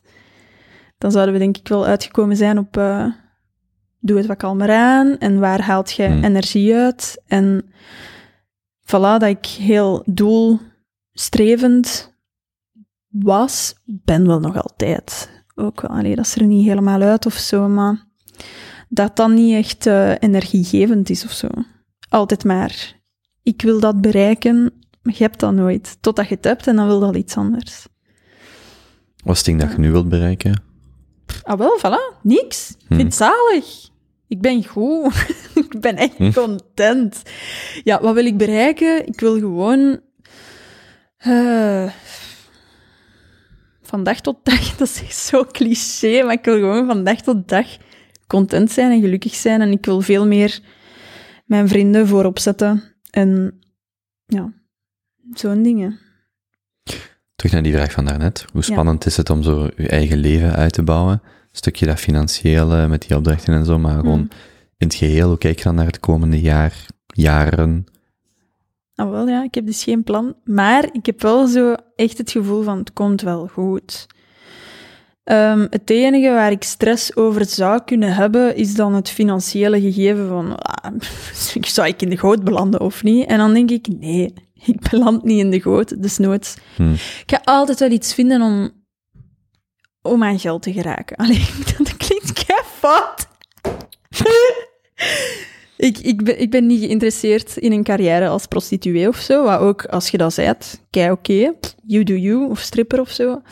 Eh, maar ik bedoel meer zo, ja, ik vind altijd wel iets om aan een pak te geraken. Ja, bon, dus nooit ga ik ergens kuisen. Hè. Ik vind ook niet het einde van de wereld. Zou jij eerder kuisen Hm? dan achter glas te werken? Ja. Ik vind dat ook niet erg kuisen. Nee, maar als je naar de verdiensten zou kijken, is dat niet veel opportuner om... Is dat niet minder opportun om te kuisen? Ja, wacht, zou ik het daar nu moeilijk mee... Ja, bon, sowieso, als ik, als ik dan de optie zou afgaan, zou ik enkel een luxe escorte nog overwegen. Maar zelfs dan eigenlijk... Nee, nee, kuisen. Ik vind dat echt oké. Je doet een keer... Plus ook, is kei... Dan voelde ook... Het is ook niet erg om een keer financieel... Allee, nu ook, ik verdien niet veel, hè, maar om financieel niet veel te verdienen, omdat je dan wel gewoon je kunt inleven, ook in, in mensen die niet zoveel Hmm. verdienen dan of zo. Allee, ik weet Maar niet, ja. is Allee, het- Is het vandaag een zorg? Eh, Hoe, hoe, hoe ver staat je daar? ja, ik zou wel niet... eh, ik woon nu nog gratis bij mijn papa, hè. Ik zou niet alleen kunnen wonen, nu. Hmm. Omdat uit mijn zaak haal ik nog geen geld. Omdat die aan het groeien is. Dus al het geld dat ik binnenkrijg, gaat weer naar nieuwe dingen en nieuwe projecten. En zo. Dus, ehm, ja. Maar ja, ik maak me daar geen zorgen over. Pff, dat lukt wel. Ik heb nu, ik, kan- ik kan mijn lesgeven dan, heb ik mijn, zijn mijn vaste kosten gedekt. Ehm, ik kan naar de bioplanet gaan, vind ik zalig. Dus mijn, allee, dan, dan heb ik zo weinig geld, maar dan vind ik het wel belangrijk om goed te eten. Ehm, en in de bioplanet hebben ze zo allemaal lekkere spreads voor op de boterham en zo, vind ik zalig. Hm. Ehm, maar ja, voilà, ik leef, ik leef ook wel heel sober of zo. Ik geef niet veel geld uit aan kleren of elektronica of eh, nu uitgaan ook niet. Dus ja. Je hebt een Fairphone wel. Ja, net. Ik kan er nog niet veel over zeggen, maar ja. Er zit nog geen simkaart in. Nee, voilà. Maar je gaat terug van iPhone naar Android. Ja. Ja. Even wennen. Maar ik denk, ja, Even wennen. even wennen. Maar ja, dat zijn zo dingen ook dat ik zo nu wel besef van... Alleen dat ik nu besef. Dat ik gewoon wel weet... Ja, ik moet daar gewoon, gewoon aan worden. Ik vond dat in het begin zo... Ah, nee, en dan... Dat is dan anders. En dan... Nee, toetsenbord en... daar en- en- al die apps zijn anders en zo. Ja, bon. pff. Ik wens u veel succes ermee. Ik heb nu sinds een maand Android Mm, en het hangt mij echt al, echt al mijn keel uit. Nek uit, hoe zeg je dat? mm. Maar goed, Ja, ik sta er open voor en eh, ik zal het wel leren kennen. Het zal- komt wel goed. plus je kunt hem makkelijk recycleren als je hem echt beu bent. Ja, of nog verkopen, hij is nog nieuw, hè. Nog- of nog verkopen, ja. ja. Ja, tot nu toe eh, ben ik er wel content mee. Hmm. Maar ik, er al, allee, ik heb hem al eens aangezet en zo. wat dingen gedownload. Ehm, hmm. Dus je zei eigenlijk dat je zo nu, december, januari of zo, dan nog een aantal dingen hebt opges opstaan, of in de planning, Mhm. min of meer, maar daarna dus eigenlijk niks meer. Ja, Zalig. Gaat jij wandelen volgend jaar? nou, ook nog geen plannen. Corona, dus... eh, Ja, maar dat is, dat is dus mijn ding. Ik wil ook niet door corona helemaal geen idee hebben of zo wat ik zou kunnen doen. Dus ik dacht, Oh, maar ik heb wel een lijst hoor, van dingen die ik eventueel wil wandelen. maar in Europa? Ja, ja. Oké. Europa is zo veelzijdig. Ik ben gewoon aan het denken, ik wil ergens gaan wandelen waar ik relatief gemakkelijk thuis geraak. Dus idealiter Mhm. niet met vliegtuig. Mhm. Ehm, of ja, met, Frankrijk, hè? eh, niet in Frankrijk. Nee, ja. Waarom niet? Ah, dat is hem op. Oké. ja, Frankrijk is prachtig, hè? nee, ja, en, en ik wil mijn Frans oefenen. Ah, voilà. Frankrijk is wel... eh, Perfect. ehm, Oostenrijk. Ook een nachttrein, hè? Naartoe nu. ja, Ook prachtig. Hmm, want ik ga ervan uit dat er geen hutten gaan zijn, of dat dat niet Mhm. mogelijkheid zijn om in te slapen, dus dan met de, met de tent. Ja. En ik zou echt zo wel graag, denk ik, in april of mei of zo, zo nog eens lang weg. Ehm, maar ik ben niet, ben niet helemaal zeker, hè, want ook met corona, maar ik zou echt zo eens, zo minstens vier weken, misschien, Mhm. zelfs, misschien zelfs zes weken of zo weg. Maar ik merk dat ik er echt, dat ik er dit jaar ook heel veel behoefte aan had, maar ik zit dan graag in die hutten en ja, dat ging dan dit jaar niet. Maar aangezien ik niet verwacht dat het vanaf volgend jaar beter is, in die hutten dan, ga ik echt gewoon met de, wil ik met de tent gaan.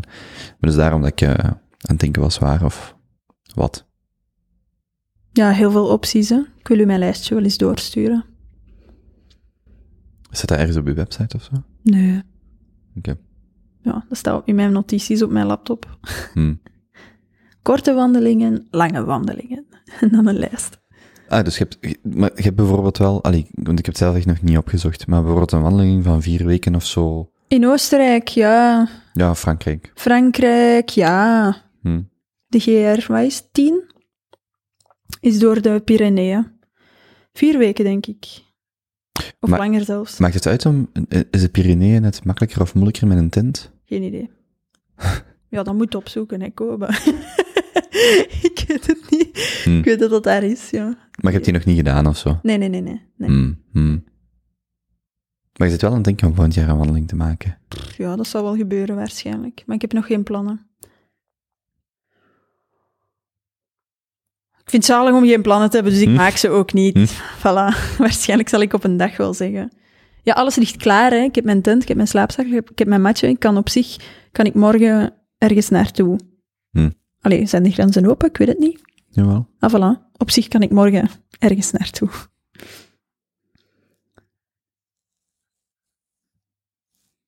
Oké, dan eh, moet je hem maar zo sturen. Wil ik, ik- want ik voel gewoon echt dat ik zo een tijdje weg wil. Hm. Allee, zo op mijzelf wil zijn. Hm. Ja, En alleen wil wandelen. ideaal. Hm, hm. Ehm. Hm. Ik was aan het denken. Zit jij. Ja, nee. Een, thema waar het he- dit jaar heel veel over gaat, is zo. eh, hoe is eh, daten en zo en mensen ontmoeten in Mhm. dit jaar? Maar dat is misschien nog wat te vroeg om te vragen. Nee, ja, ik ben totaal niet mee bezig. Hm. Maar ik ben ook niet zo... Ik heb nog nooit gedate in mijn leven. Ik ben altijd mensen tegengekomen, toevallig, op café. Hm. En daar dan mee gebabbeld. En, en, en misschien toevallig een relatie mee begonnen of zo. Maar ik heb Mhm. nooit bijvoorbeeld Tinder of zo, heb ik nooit gehad. En dat interesseert mij ook niet echt. Ik denk, ik denk echt enkel dat ik dat zou installeren als ik even een ego-boost nodig heb of zo. Maar ik, Hmm.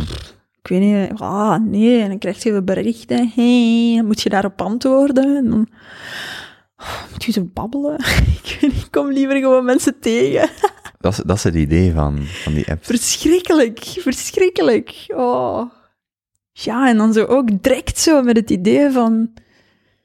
Zouden wij een relatie kunnen hebben? Dat is zo, pff, nee, ik wil Hmm. gewoon met iemand babbelen en zo. Daar, wel, daar dan opeens verliefd op worden of zo. Mm. Ja, dat is zo... Er is zo veel minder spontaniteit, waar je ervoor inderdaad in een café zit en je ziet Ja. iemand en je kunt die ook bezig zien Mm. voordat je daarmee praat of Maar zo. ja, want Zoiets. je kunt met iemand babbelen... Allee, via Tinder dan of zo. Allee, Hmm. ja, ik heb het nog nooit gedaan, maar ik beeld het mij in dat je met iemand babbelt, dat je denkt, wow, kei tof, nee, nee, nee. En dat je die gewoon de eerste seconde ziet, ja, niet ziet op foto, want het Hmm. zal dan wel iemand zijn waar je voor kunt vallen, uiterlijk gezien, maar gewoon die je ziet bewegen of praten, of, allee, zo, en dat je gewoon direct al zoiets hebt van, nee. Hm. Nee, en dan moet je, ah, dan moet je daar nog eens mee op date gaan. En heel, nou, echt, oh, het is echt niks voor mij. Hoe zou je Tinder-bio eruit zien? Oei, geen idee. Floor, hey, eh, Hm. ik ben, wat zet je daarin? Ik ken dat niet, hè. Ik ken die, ik voel me echt 60 jaar. Eh, hey, ik, ik ben... ik weet het niet. Cartoonisten en jazzmuzikanten, wat moet je zeggen? Wat zeg je daarin? Is dat zo een voorstelling? Ik maak er gewoon grapjes. Hmm. Maar ik vind wel, zo van die mopjes vind ik dan ook vaak fout. Zo, en een vriend van mij doet dat ook, zo. Soms stuurt hij mij dan zo zijn moppen door, dat hij naar mensen stuurt die, allee, die hij via Tinder eh, leert kennen. En dan, ah, dan ben ik echt zo, ah, ah. Ik vind dat vaak foute moppen gewoon, zo. Ah. Ik had er wel een paar die ik echt wel fout vond. Eh, maar ik deed dat dan zo, ik maakte zo Tinder-bio's voor die zo op Instagram te delen. Ik denk niet dat ik die echt heb laten staan. Want... Ja. Maar eentje was, eh, ik blijf in uw kot. ja, verschrikkelijk. En, Ah. en eh, wacht, en deze, maar die vond ik wel zo wat donkerder, maar ik vond die wel grappig. Dus zo, eh, als je denkt dat de lockdown erg is, wacht totdat ik u afsluit. Wat, wat, wat, wat? Ik, ik heb het niet verstaan. Als je, als je denkt dat de lockdown erg is, wacht totdat ik u opsluit. Maar ik heb, Als je, wat? Als je denkt, lockdown... als je denkt dat de... Ah, ah ja, ja. En- oh, nee, ja, en, nee. wa- wacht, maar die heb ik nooit gepubliceerd. Maar ik had ook nog, en die vond ik wel leuk, zal ik u eens van kop tot teen ontsmetten. Nee, die... Ah, bah, echt, bah, ik echt... Oh my god, kom, ik zou je nooit... Ja, wat is het? Links of rechts swipen? Ik weet het. Ah, oef, nee. Ja, wel, ik vind het verschrikkelijk. Hmm. Ja, dat is echt niks voor mij. Die ik wel effectief gebruikt heb, is kortzachtig op zoek. Kortzachtig. Ja, Op zoek. tijdens de Oké, lockdown. ja. Oké. Dat is dan ook oké, denk ik. Maar ja, ik weet niet, ik weet niet. Ja, dat is gewoon... Ik denk de quote die je het vaak ziet voorbij komen in mensen hun profiel. Ehm, I haven't been everywhere, but it's on my list. Ah, Dat is echt zo, doei. ja, vo ja, voilà. Vo Hmm, Voos. hmm, hmm. Ja, ik ben daar echt, denk ik, heel ouderwets in. Dat ik gewoon... Ik wil gewoon iemand tegenkomen. Nou, pff, en dat mag ook lang duren. Pff. Vroeger was ik ook zo van... Ik voel me pas compleet als ik... Allee, of ik voel me succesvol als ik een werkende relatie heb die goed in elkaar zit of zo. En nu pff, ben ik echt oké. Allee, het hoeft echt niet per se of zo. Als ik iemand tegenkom, de max. Als ik niemand tegenkom, Hmm. ook de max. Wat zijn dingen waar je veel aan zit te denken deze periode? Of veel over nadenkt? Ja, we hebben er wel een paar gehad hoor. Zo dat meer leven volgens niet, geen doelen. Ehm, vrienden voorop stellen. Ehm,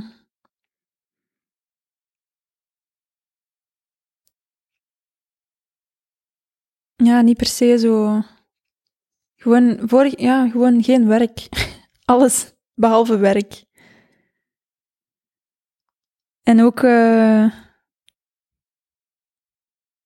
moest, dan, moest ik dan met mijn werk bezig zijn, ook meer focus op het inhoudelijke en niet op het hoe ga ik dit uitbouwen. Meer zo.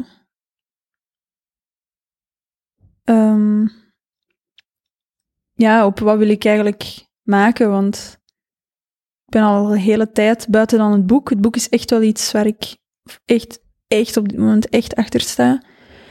Maar bijvoorbeeld op Instagram, ik heb ook al de laatste tijd heel weinig cartoons gemaakt gewoon. Maar ik denk ook omdat, omdat het niet meer is wat ik per se wil maken of zo.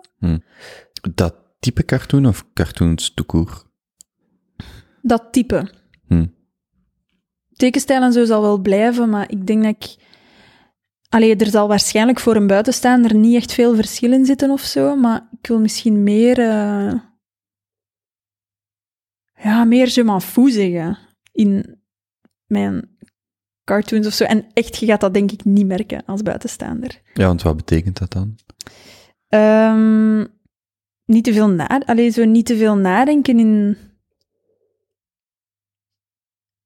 Wat gaan mensen ervan vinden? Gaan ze het goed vinden? Gaan ze het niet goed vinden? Ehm, trap ik hiermee op iemand zijn tenen of niet? Of ja, er zijn al zoveel mensen tegenwoordig op hun tenen getrapt. Allee, zo. Ja, ik wil politiek correct blijven hoor. En ik denk wel dat ik dat ook ben. Maar gewoon, ja, Allee, onlangs was ik met mijn zus aan babbelen over eh, Stella Bergsma, heet die. Dat is een... eh, ja, ik weet het eigenlijk niet, maar die heeft een boek gemaakt. Eh, ik denk dat dat een actrice is. Maar die heeft een boek gemaakt eh, over dat vrouwen gevaarlijker mogen zijn. Dat is een Neder- Nederlandse? Ik denk het wel. Klinkt niet, ja. Ja, Nederlands of Vlaams. Hm. Dat vrouwen gevaarlijker mogen zijn of zo. En ik heb het... Ik, ik, dat vind ik wel. In mijn leven ook. Ik ben zo pleasing altijd. Ik ben, al, oh, ik ben zo conflictvermijdend en ik heb altijd zoveel schrik om op mensen hun tenen te stappen en babababa. Dus op dat vlak wil ik gevaarlijker worden. Maar dus ook binnen wat ik maak wil ik gewoon iets meer zo... Fuck it. Allee, zo... Ik denk dat dat ook te maken heeft met dieper graven wel, hoor. Zijn dat dan die thema's waar je het net over had? Die, die als je over dat idealisme sprak, of over zo de thema's die jij belangrijk vindt, eh, gelijk klimaat, gelijk eh, feminisme, eh, je zei er nog eentje, Antiracisme. antiracisme. Zijn het dan die dingen, of gaat, gaat Ja, dat... misschien. Ik heb er ook nog niet over nagedacht eigenlijk, maar Hmm.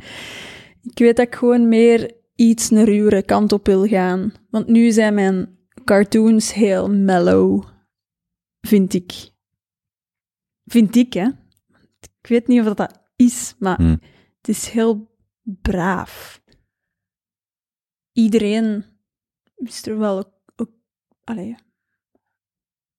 Vind, is, ja, ik weet niet. Ik weet niet. Je verliest geen volgers als je een cartoon post. Ja, maar dat, allee, dat bedoel ik ook niet echt of zo. Ik, allee, ik wil nu ook Nee, nee, dingen beginnen maken om op mensen hun tenen te Mhm. trappen of Maar dat zo, zou, maar gewoon dat zou een indicator niet per kunnen se, zijn. ja, niet per se mooi. Allee, Mhm. zo, het is zo zacht, het is zo, ik wil iets meer, sorry voor uw oren, luisteraar, en kopen. Bon, ja. Ja, voilà. Dat is ook iets waarmee ik bezig ben, maar waar ik ook totaal nog geen antwoorden op heb. Op hoe ga ik dat dan doen en wat ga ik dan maken? En, eh, blablabla. Maar Hmm. ik denk dat het ook gewoon te maken heeft met dieper graven en niet alles heel oppervlakkig benaderen. Want in, in mijn cartoons is het vaak wel, zit er wel een waarheid in, maar is het wel oppervlakkig of zo. Dat vond ik heel leuk in het boek, dat ik gewoon dieper erop in kon gaan. En ik denk als ik nu dan nog een boek zou maken, moest ik een idee krijgen of zo, dat ik daar dan echt jaren aan werk en Hmm. super diep graven, heel veel dingen openplooien, heel veel dingen openleggen of zo. Want als jij zegt een boek maken, bedoelt je wel primair een verhaal hebben om te vertellen en secundair het illustreren. Ja, ja, ja, ja. Het Hmm. illustreren komt wel. Hm. Het visualiseren werkt zichzelf wel uit. Want als je bijvoorbeeld, ja, maar je zou ook kunnen zeggen dat bijvoorbeeld, eh, wat ik meer ga doen volgend jaar is gewoon de, zo die tip voor jonge schrijvers. Als je niet weet waarover je moet schrijven, begin dan je favoriet werk te vertalen. Mhm, Dat is al zo een stap in die richting. mhm. En dan was ik net aan het denken van, er zijn misschien boeken of essays of wat dan ook, of verhalen, die je zou kunnen beginnen illustreren, waar dat het verhaal niet origineel van u is, maar door, u, door het door uw stijl te halen, vertaalt je het wel naar uw wereld of zo. Begrijp je? Ja. Ja, ik weet niet of ik daar... En dan zou het illustreren wel primair zijn. Ja. Als je, als je dan zegt, ik maar maak ik, boeken... voilà, maar dat is, het, dat is ook wel het ding met wat ik doe, is altijd de boodschap op nummer, staat altijd op nummer één. Hmm. En de, want ik teken stokkenmannetjes, hè. Allee. Ik wil mijn stijl misschien wel uitwerken en uitbouwen en Ja, het, is niet anders dat, maken, maar... het is niet dat je niet meer kunt dan stokkenmannetjes Nee, nee, tekenen. nee, nee, ja, nee, ik kan wel... Ja, ja, nee, ik heb wel oog voor visuele dingen en ik kan wel andere dingen dan stokkenmannetjes, maar ik voel veel meer bij wat wil ik vertellen. Daar Hmm. ben ik zo, oké, wat wil ik vertellen? En zo, hoe ga ik het tekenen? Ook, maar ik zou niet tekenen als ik geen boodschap zou hebben. Dat zou ik niet doen. Hmm. Dan zou ik nooit zijn beginnen tekenen. Zou ik daar ook niet echt iets aan hebben. Puur, ah, ik, heb, ik doe dat soms wel, zo. zo gewoon portretten of zo. En dat vind ik heel leuk, maar dat zou niet... Dat is geen drijf. Allee, dat, dat, blijft, dat blijft me niet boeien op lange termijn. Hoe gaat je eh, uiteindelijk nu met dit jaar om? Als je naar het komende jaar kijkt, is het voor u eerder meer miserie of gewoon meer vrijheid of zo? Hoe ik dit jaar heb ervaren, Mhm. Ja, en, en wat, je mee, zijn de... wat je meepakt van dit jaar naar het komende jaar. Oef. Ehm, ja, wat ik al heb gezegd eigenlijk, gewoon... Je hebt gewoon alles al gezegd. Ja, nee, ja, ik weet niet, gewoon meer focus op vrienden, meer focus op leven. Fuck, fuck werken, echt waar. Even fuck werken gewoon. Ik wil Hmm. even leven. Laat me gewoon even leven. En ik heb dit jaar nu ook wel niet corona en zo, ik heb dat echt niet als verschrikkelijk ervaren. Hmm. Ik vond het eigenlijk best wel oké. Allee, ja nee, allee, het is verschrikkelijk, maar in mijn dagelijks leven was het echt wel best oké. Maar ik wil wel nog eens naar een feestje, man. Goed dat, fuck. Dat wil ik echt. Ja. Ja, we hadden zo in de zomer zo dat, dat, die muilbuttons. Heb ik je daar ooit over verteld? nee, ik heb die zien passeren, vluchtig. Hmm. Dus dat was zo het idee van, zo, er staat zo'n muilen vraagteken op. Mhm. En het idee was, ja, dus dat, ik denk dat we dat idee in juli hadden of zo. En toen waren we in de veronderstelling van ergens in september of oktober zullen we wel terug in de paliter op een tafel kunnen gaan staan. En dan was het idee van, stel dat je dus daar komt, je hebt net zes maanden corona, lockdown slash Mhm. dingen gehad. Het laatste wat je wilt is tien minuten met een mieke of met een gast aan praten en dan horen van, ja, mijn eh, vriend of vriendin komt er zo dadelijk aan. Dan zegt gewoon, nee, je wilt gewoon zo iemand vastpakken en binnen doen. Oei, oké. Toch? Ja, nee, je kunt toch ook gewoon met iemand babbelen? Ja. Om te babbelen? Wel, misschien is dit tekenend voor mijn vriendengroep. Of, of, of referentiekader. Oké. Maar ja, het idee was, je, je doet gewoon die button aan en je, en je ziet iemand anders en je, mhm, oké, en voilà. Niet? I- Is dat niks? Allee, jong. Voor mij niet, ik zou het niet aandoen. Oh. Ja. Ja. In ieder geval, dat was het idee. Ja, maar, Sorry, nee, nee, nee. Maar je snapt- Zalig, ja, maar je snapt, het, hè. het, je snapt het idee wel, hè? Ja, als je, tuurlijk, als je het wilt, doe het. Ja, en dus, ik heb hier dus duizend buttons liggen, want ja, we hebben die dan laten printen Mm. en, en alles. Maar goed, er is niet een dag dat we terug mochten gaan dansen. Eh, wacht, en hoe kwam ik daar nu bij? Ja, omdat zo, ik denk dat ik daarbij kwam omdat zo dat gemis van, gewoon zo nog spontaan iets kunnen doen. Ja. Zo, dat, waar het net ook over ging, zo dat, niet dat alles zo steriel is of afgesproken, maar gewoon gewandeld ergens binnen en daar zijn En- mensen. En je en weet op zijn voorhand ook niet wie wel wat zijn. nieuwe mensen, voilà. Ja. En daar kun je ook wel een keer iemand nieuw leren kennen of zo. Ja, voilà. Ja. Ja. Er was een reden waarom ik daar aan die muilbuttons moest denken, maar ik weet niet meer exact waarom. Ja, ik denk wel... Jawel. Ik denk dat ik weet waar ik, waarom ik aan moet denken. ah ja, jij zei, ah, eh, jawel, omdat jij zei van dat feestje. Ja. En ze van nog eens goed kunnen dansen. Ja. Wanneer, eh, twee vragen. Eén, wanneer verwacht je dat we terug kunnen dansen? Oeh. Mm. Oké, ehm, volgend 2022? Echt zo, maar echt vrij. Mhm. Zo gewoon. Geef nog eens een maand. Of een... Oh, Seizoen? ja, ik hoop. eh, Ja, bon, ik weet het niet. Hè. Ik ben er ook niet echt mee bezig. Hmm. Kom, januari 2022 gaat het gebeuren. Oké, en dan is de vervolgvraag. eh, zou je ooit overwegen om naar een illegaal feestje te gaan? Nee, dan zou ik zelf met dan vier vrienden of zo een feestje bouwen. Hmm, maar die kent je al. Ja, ik weet het, maar ja, zo, ik ben, ik weet niet, ja. Nee, het is me niet, het is, het is nog niet in mij opgekomen om naar een illegaal feestje te gaan of zo. Het is misschien een thema om een boek over te schrijven. Gewoon die twee jaar zo. Wat bedoelde? Corona. Ja? Zo vanaf 13 maart 2020. Er is al zoveel over geschreven. Hm. Ja.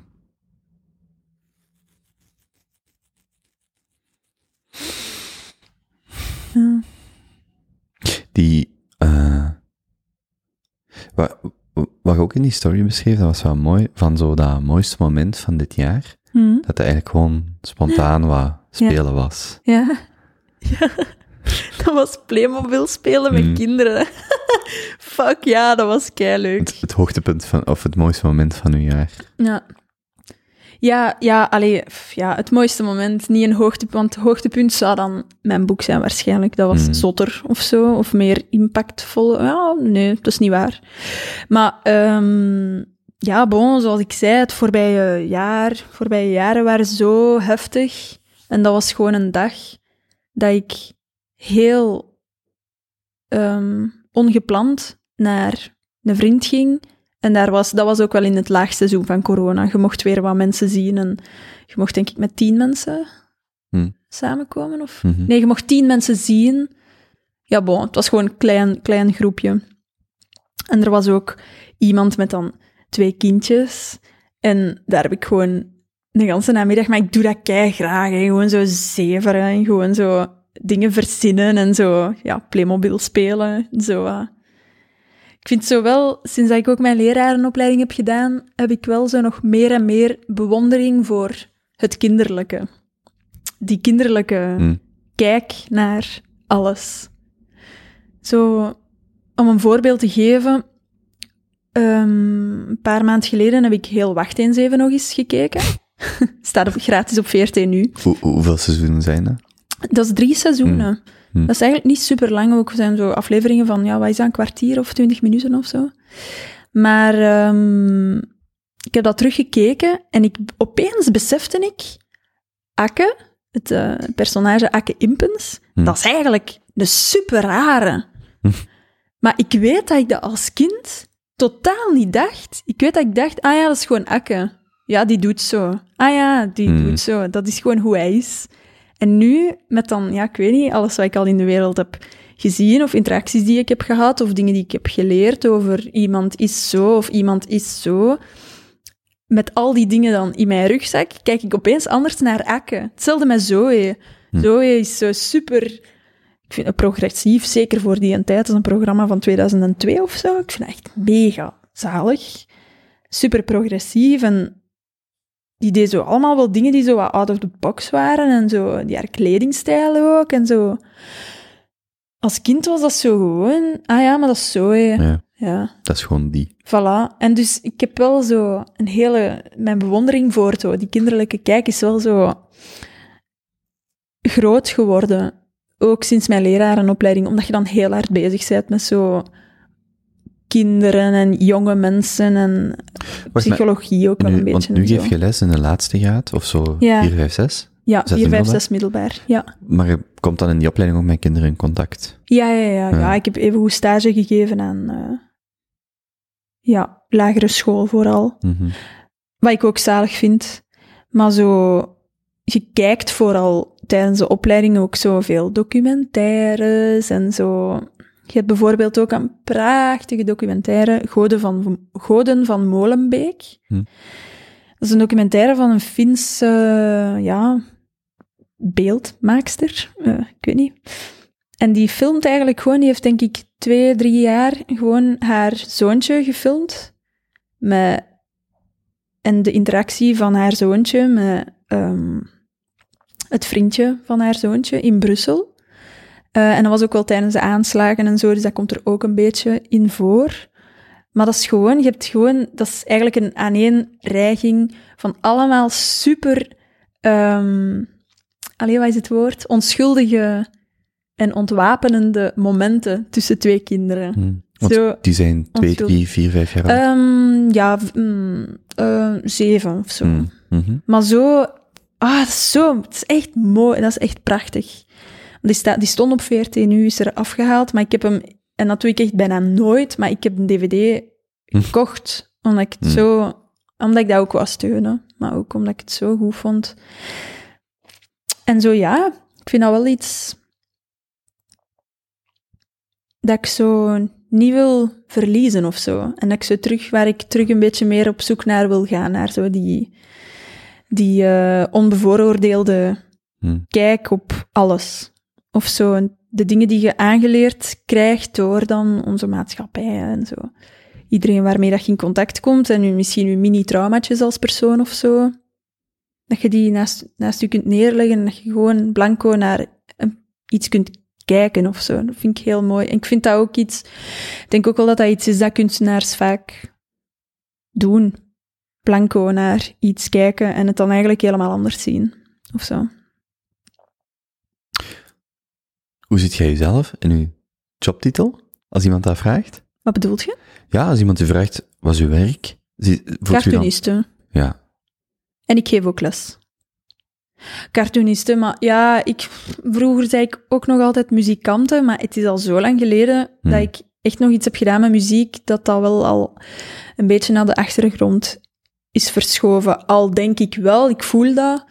Ik denk dat ik binnen vijf jaar opeens weer zoiets ga hebben van, ah, ik wil nog eens Hm. muziek maken. Nu niet. Ja, want uh, Abhamada zeker? Ja, nog Dat is- altijd hetzelfde. Alleen niks Hmm. van gehoord, dus dat is...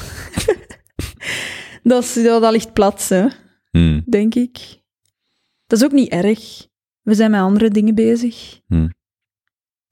Ja.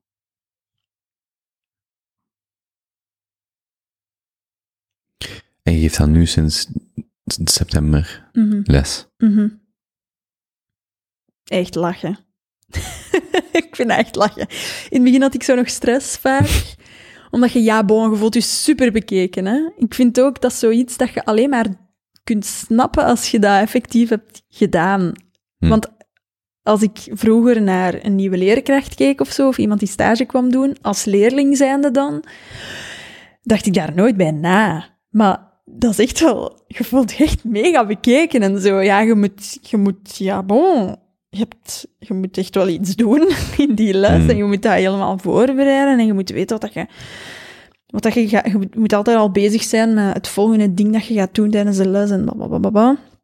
Zodat dat goed elkaar opvolgt en zo. En dan daarnaast vind ik dan het pedagogische ook super belangrijk. Dus allee, ik zie mijn leerlingen 50 minuten per week en nu met corona minder, 50 minuten om de twee weken.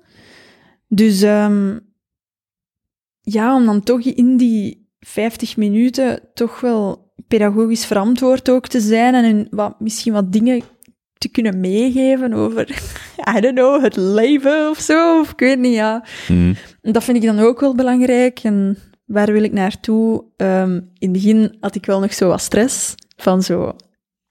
Ik voel me zo bekeken en ik moet zo aan zoveel denken. En ik wil zoveel in één les krijgen. En eh, nu heb ik dat niet meer. En nu am- amuseer ik mij dan ook veel meer. Nu begin ik ze ook zo meer te kennen. En ben ik zo... Ah, dat is toch... ah, Zo zo typisch Dries, hè. Allee, zo. Hmm. Oh, oh, ze is daar weer, of zo. Allee, zo. Want moet je nog schreeuwen op die kinderen? Nee, maar ik sch- schreeuwen heb ik nooit gedaan, hè. Ah, zeg je dat niet, dat je dat, je dat in het begin deed? Ja, maar schreeuwen is echt wel heftig, hè. Nee, gewoon stem verheffen. Al is in Hmm. zo... Maar nu, echt waar. Zwijg een keer. Zo, dat doe ik niet meer. Ja, nee. Hoe heette de leerkracht weer in hun boek? Die vrouw? Verleien. Verleiden. Zit dat dan in je hoofd dat je denkt, oh, nu ben ik precies gelijk mijn leerkracht? Nee, ik vind mezelf ook niet. Ik ben, ik ben in de les eigenlijk zoals ik hier nu ben. Hm. En ik vind ook niet dat ik, mij, dat ik een bepaalde rol moet aannemen of zo, om dan boven die eh, tieners, kinderen, geen kinderen, leerlingen te staan of zo. Dat vind ik niet nodig. Dus, eh, dus ja, ik ben gewoon mezelf. ik ben gewoon mezelf gebleven. Dus eh voilà, ja. Welke les geef je? Koor. Oké. Aan drama-leerlingen, dus niet aan muzikanten. Dus dat is wel qua vakinhoud wel nog een uitdaging soms. Maar dan nog voel ik wel dat ik daar ook al in vooruit ga en zo. En dat ik het al beter kan aanpakken. Wat is koor in de opleiding drama?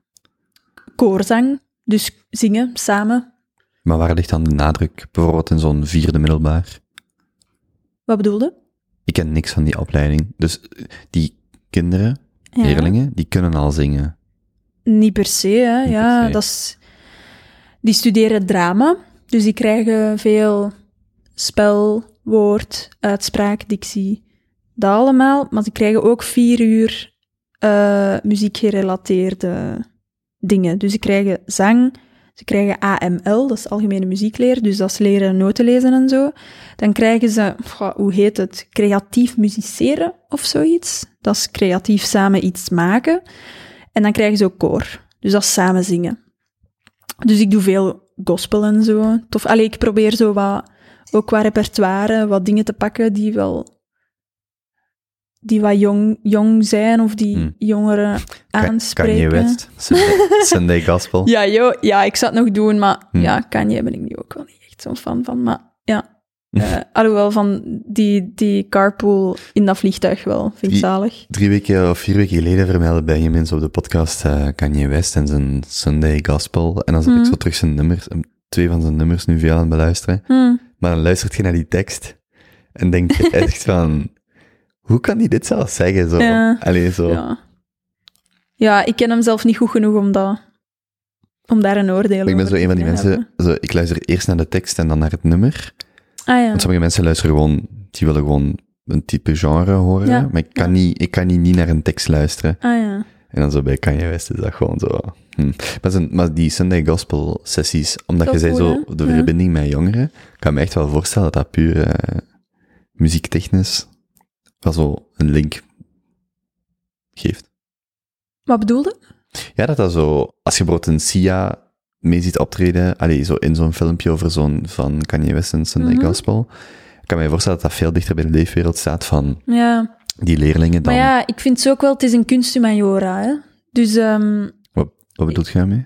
ah, wel, dat, ik, dat ze ook wel op vlak van kunst en eh, het artistieke in de wereld wel wat matuurder zijn dan andere 16-jarigen. Hmm. Dus dat ze wel zo gospel zijn, ze wel zo nice, cool, let's go. Mhm. of zo. Dus dat is niet zo dat ze dan zoiets hebben. Ik kan mij voorstellen, dat moest ik dat hebben moeten doen in mijn klas van het middelbaar. Ik deed gewoon ASO. Ja, bon, niemand is daar artistiek bezig of zo. En dat, Hmm. als je daar dan gospel wilt gaan doen, zelfs doen, onmogelijk. Het is onmogelijk om, om, om, een, om, een, om een klas wetenschappen talen te laten zingen. Alleen, nee, het is niet onmogelijk, maar dan moet er echt wel veel meer kunst in het onderwijs eh, komen. En dat, dat wordt nu nog naar beneden gehaald, die uren. Maar bon. Ehm, ik kan mij voorstellen dat mijn klas toen zoiets had van gospel, what the fuck, ah, dat is zo oud, dat is zo... nee. Terwijl dat mijn leerlingen nu wel meer, denk ik toch, die link doorhebben. Maar oké, gospel, dat is echt wel... Dat komt voor in zoveel en dat is de basis voor zoveel. En muziekgenres van vandaag de dag. En dat is ook gewoon prachtig. Het is gewoon kei zalig. En koor geef je in die drie jaar. Dat is Ja, hetzelfde vak. Vierde, het vijfde, het zesde, Ja. ja. Ja. Hm. Moest jij daar nog in iets beter worden om dat te kunnen geven? Of is dat gewoon een skill of een kennis die je al had? Nee, dat was wel... Ja, dat kon, ja, dat kon ik wel. Ja, ik heb jazzzang gedaan en we hebben dan ook eh, ensemble. En ik heb als kind ook in, in het koor van de muziekschool gezeten en Hmm. zo. Het is meer ja, bijleren over hoe brengt je het over en wat is de makkelijkste manier om, hem, om hen het het snelst bij te brengen en wat is het tempo van een les en wat kunnen ze aan en wat niet en het niveau ook inschatten en zo. En daar ben ik nu wel. Ik kan hem wel veel beter inschatten of zo, dus dan zijn de lessen ook gewoon voor mij ook veel toffer. Vind je het leuk, het lesgeven? Ja. Iets wat je misschien ook meer zou doen? Nee. Want je doet het één dag per week, hè? ik dacht, mm, oké. Oh. ja, ja, ik doe het één dag in de week en dat is echt genoeg. Hm. Dat is, dan doe ik het echt nog echt graag. Dan ga ik er echt naartoe met zo het gevoel van, ja, oké, kom, let's go. Ah, yes, die klas nog eens. Hey, hoe is het? Hm. En zo... oh, moest ik dat twee dagen, drie dagen, vier, vijf dagen in de week? Oh my god, nee, dank u. Echt, dan sta ik op en dan weer hetzelfde. Hm. Dan geeft je ook meestal hetzelfde, dezelfde les Vijf keer. tien keer Ja. of zo, hè. Ja, nee. Nee, dank u. ja.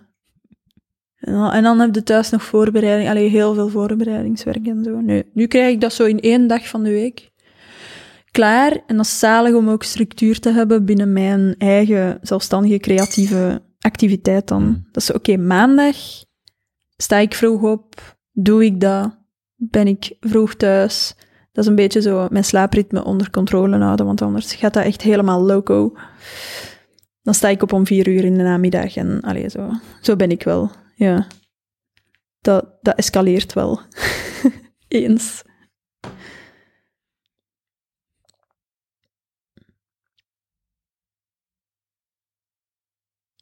Ik ben aan het denken dat die kinderen, leerlingen, over u zouden nadenken. Geen idee. Het zou grappig zijn om er zo een bij te hebben. Ja. Zeg je, juffrouw, wat zeg Oh je my dan? god, als er nu... Juffrouw De Nil? Eh, Ze mogen kiezen. Mevrouw... Ja, geen juffrouw, hè. Mevrouw of Floor. Niet juffrouw. Maar nee, het is middelbaar, hè. Je zegt toch niet in het middelbaar juffrouw? Nee? Zeg jij in het middelbaar juffrouw?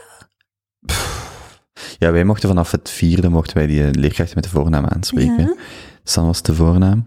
Heb je nooit mevrouw en meneer gezegd? Jawel, jawel, jawel. Maar ik ben nu aan het denken over die juffrouw. Dat zeggen ze tegen u niet. Maar nee, dat is iets van het lagere. Hm. Juffrouw, de juf. Ja, maar ik bedoel, ja, ja, ja. Ja, oké, het zal dan wel. Maar mevrouw klinkt toch vreemd? Als je 26 bent, of hoe oud je? Nee. Ja, 25, maar nee. ik vind dat niet raar. Nee. Ja, want het is ook maar een woord, hè. Je mag mij mevrouw noemen. Vind ik niet erg. Maar Oké, oké. ik vind ook mevrouw in de context van lesgeven meer zo de persoon die de les aan het geven is. En niet zo, Mhm. ik ben een mevrouw. Moest iemand mij in de winkel mevrouw noemen, dan zou ik dat Hm. misschien raarder vinden of zo. Maar in het onderwijs is dat ook meer gewoon een term voor de persoon die de les geeft of zo. Ja. Dus, dus nu is het mevrouw De. Pff, Ik weet zelf niet. Ik weet echt oprecht zelf niet of dat ze mijn achternaam weten. Ja, waarschijnlijk dan? Wel. Wat zeg je dan? Floor? Floor of mevrouw. Hm. Ja. Of, hey, ik heb een vraag. Hm. Yo! Zeg, ik snap het niet. Zijn dat grote klasgroepen? Het- Eh, heel gevarieerd. De grootste is 21. Hm. En de kleinste is zo 11 of zo, 12. Het is leuk genoeg voor één dag te doen, Ja. maar niet meer. Nee, want dan wordt het een sleur. Hm. En dan... Of misschien als ik het al een tijdje doe en het minder vermoeiend is. Want nu is het wel, het is wel nog vermoeiend voor mij. Maar moest ik het al even doen en ik zou niet meer bij alles zo... Wow, wat is die piep, jong? Dat is Eh, eh, de deur van de ah. buurman. Moest ik er niet meer zo hard over moeten nadenken, dan zou ik misschien twee dagen wel chill vinden. Op dit moment één dag. Perfect. Voilà. En ik denk niet te veel. Hm. Vooruit.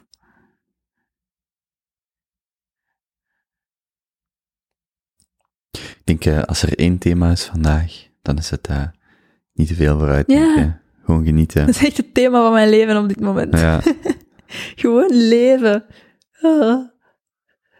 Eindelijk. Ja, ja. ben aan het denken, is er nog iets wat we... Ik kijk ook voor, op mijn klok voor de parkeermeter. Ja. Ehm Hoe laat is het? eh, kwart na. Hoeveel uur? Ah, ik denk dat je nog een half uur hebt. Ah ja, oké. Eh, iets minder, denk ik. Als ik het goed door heb. Ja. Ja. Eh, is er nog iets wat we moeten bespreken? ja, ik heb het daar net ook al gezegd. Buiten de podcast, ja, niet echt. Hm? ik ben echt... Ja, ik weet niet, ja. Hm. Ik ben gewoon zo deze dagen. Ik weet niet. Was leuk? Ja. Ik vond dat gewoon grappig toen jij binnenkwam. En dan dacht ik aan de tweede druk, BMW. Ik vond dat wel een goed grapje om mee te beginnen. Maar ik kan dat grapje ook maar één keer maken, dacht ik. dacht, is er nog, ja, nog iets wat ik kan zeggen? Ah, je wilt een mopje maken. Ja, maar het lukt niet. Oei. Nee, nee het lukt niet. Ehm, nee, ehm, ik zou zeggen, eh, ja, geniet van... Ik weet niet wat ik u kan toewensen, want je zit zo, ja, zo, Ja, geen plan voorlopig. ben wel goed. Hmm. Hmm. Als er, ehm, dus als mensen nog uw boek willen bestellen, liefst via de Hmm. webshop, Ja. floordenil.com. D-E-N-I-L. levert jij die nog persoonlijk aan huis? Nee, nooit gedaan. Persoonlijk aan huis? Oh, ik dacht dat jij dat deed. Nee. Nee. Sorry, nooit gedaan. Sorry, dat kan ik niet aan, jong. Nee, dat, ben, dat ben- nee, dat is te veel werk, jong. Nee, de mensen kunnen het wel persoonlijk bij mij thuis komen ophalen. Dat is in Halle. Dus als je rond Halle woont, dan mocht je altijd... Dat duidt je gewoon aan in het winkelmandje. Hè. Ik wil het komen ophalen en dan betaalt je geen verzendkosten. Oké. En ehm, voor de rest, geen plan voor volgend jaar. Ja, Je ziet wel wat er gebeurt. Ja. En that's it. ja, ik ga de dingen maken die ik wil maken. En eh, ja, voilà. Dat. Ik ga doen wat ik wil doen. En dat, ik weet nog niet wat dat zal zijn, maar dat komt wel. En het is echt oké. Goed. Dan nog eens merci. Eén, om tot hier te komen. Twee, voor de boeken. Drie, allee ja, voor de boeken te signeren. Ah ja, je moet die boeken wel nog signeren. Ja, ja, ja. ja Juist. Oké, dan gaan we zeker afronden. Oké. Ja, en dan ga ik die aan die mensen bezorgen. Of, Leuk. allee, ik weet nog niet hoe, maar dat gaan we nog doen. En dan, eh, ja, dan wens ik die mensen sowieso veel leesplezier en al de anderen die dan eh het boek in uw Die nu direct naar de webshop gaan, natuurlijk. Ook veel leesplezier. Goed, dan, eh Floor, Yes. tot een volgende of zo. Yes. En eh, ja, veel succes wat het leven nu brengt. Hè. Jij wel. ook, hè? Ja. ja. Goed. Doei. Bye bye. Als je geniet van gesprekken zoals deze, abonneer je dan op Spotify of YouTube, geef een recensie op Apple Podcasts of volg me op Instagram, at de Kobe Show. Ik zit ook op Twitter, at Kobe van Rippelen.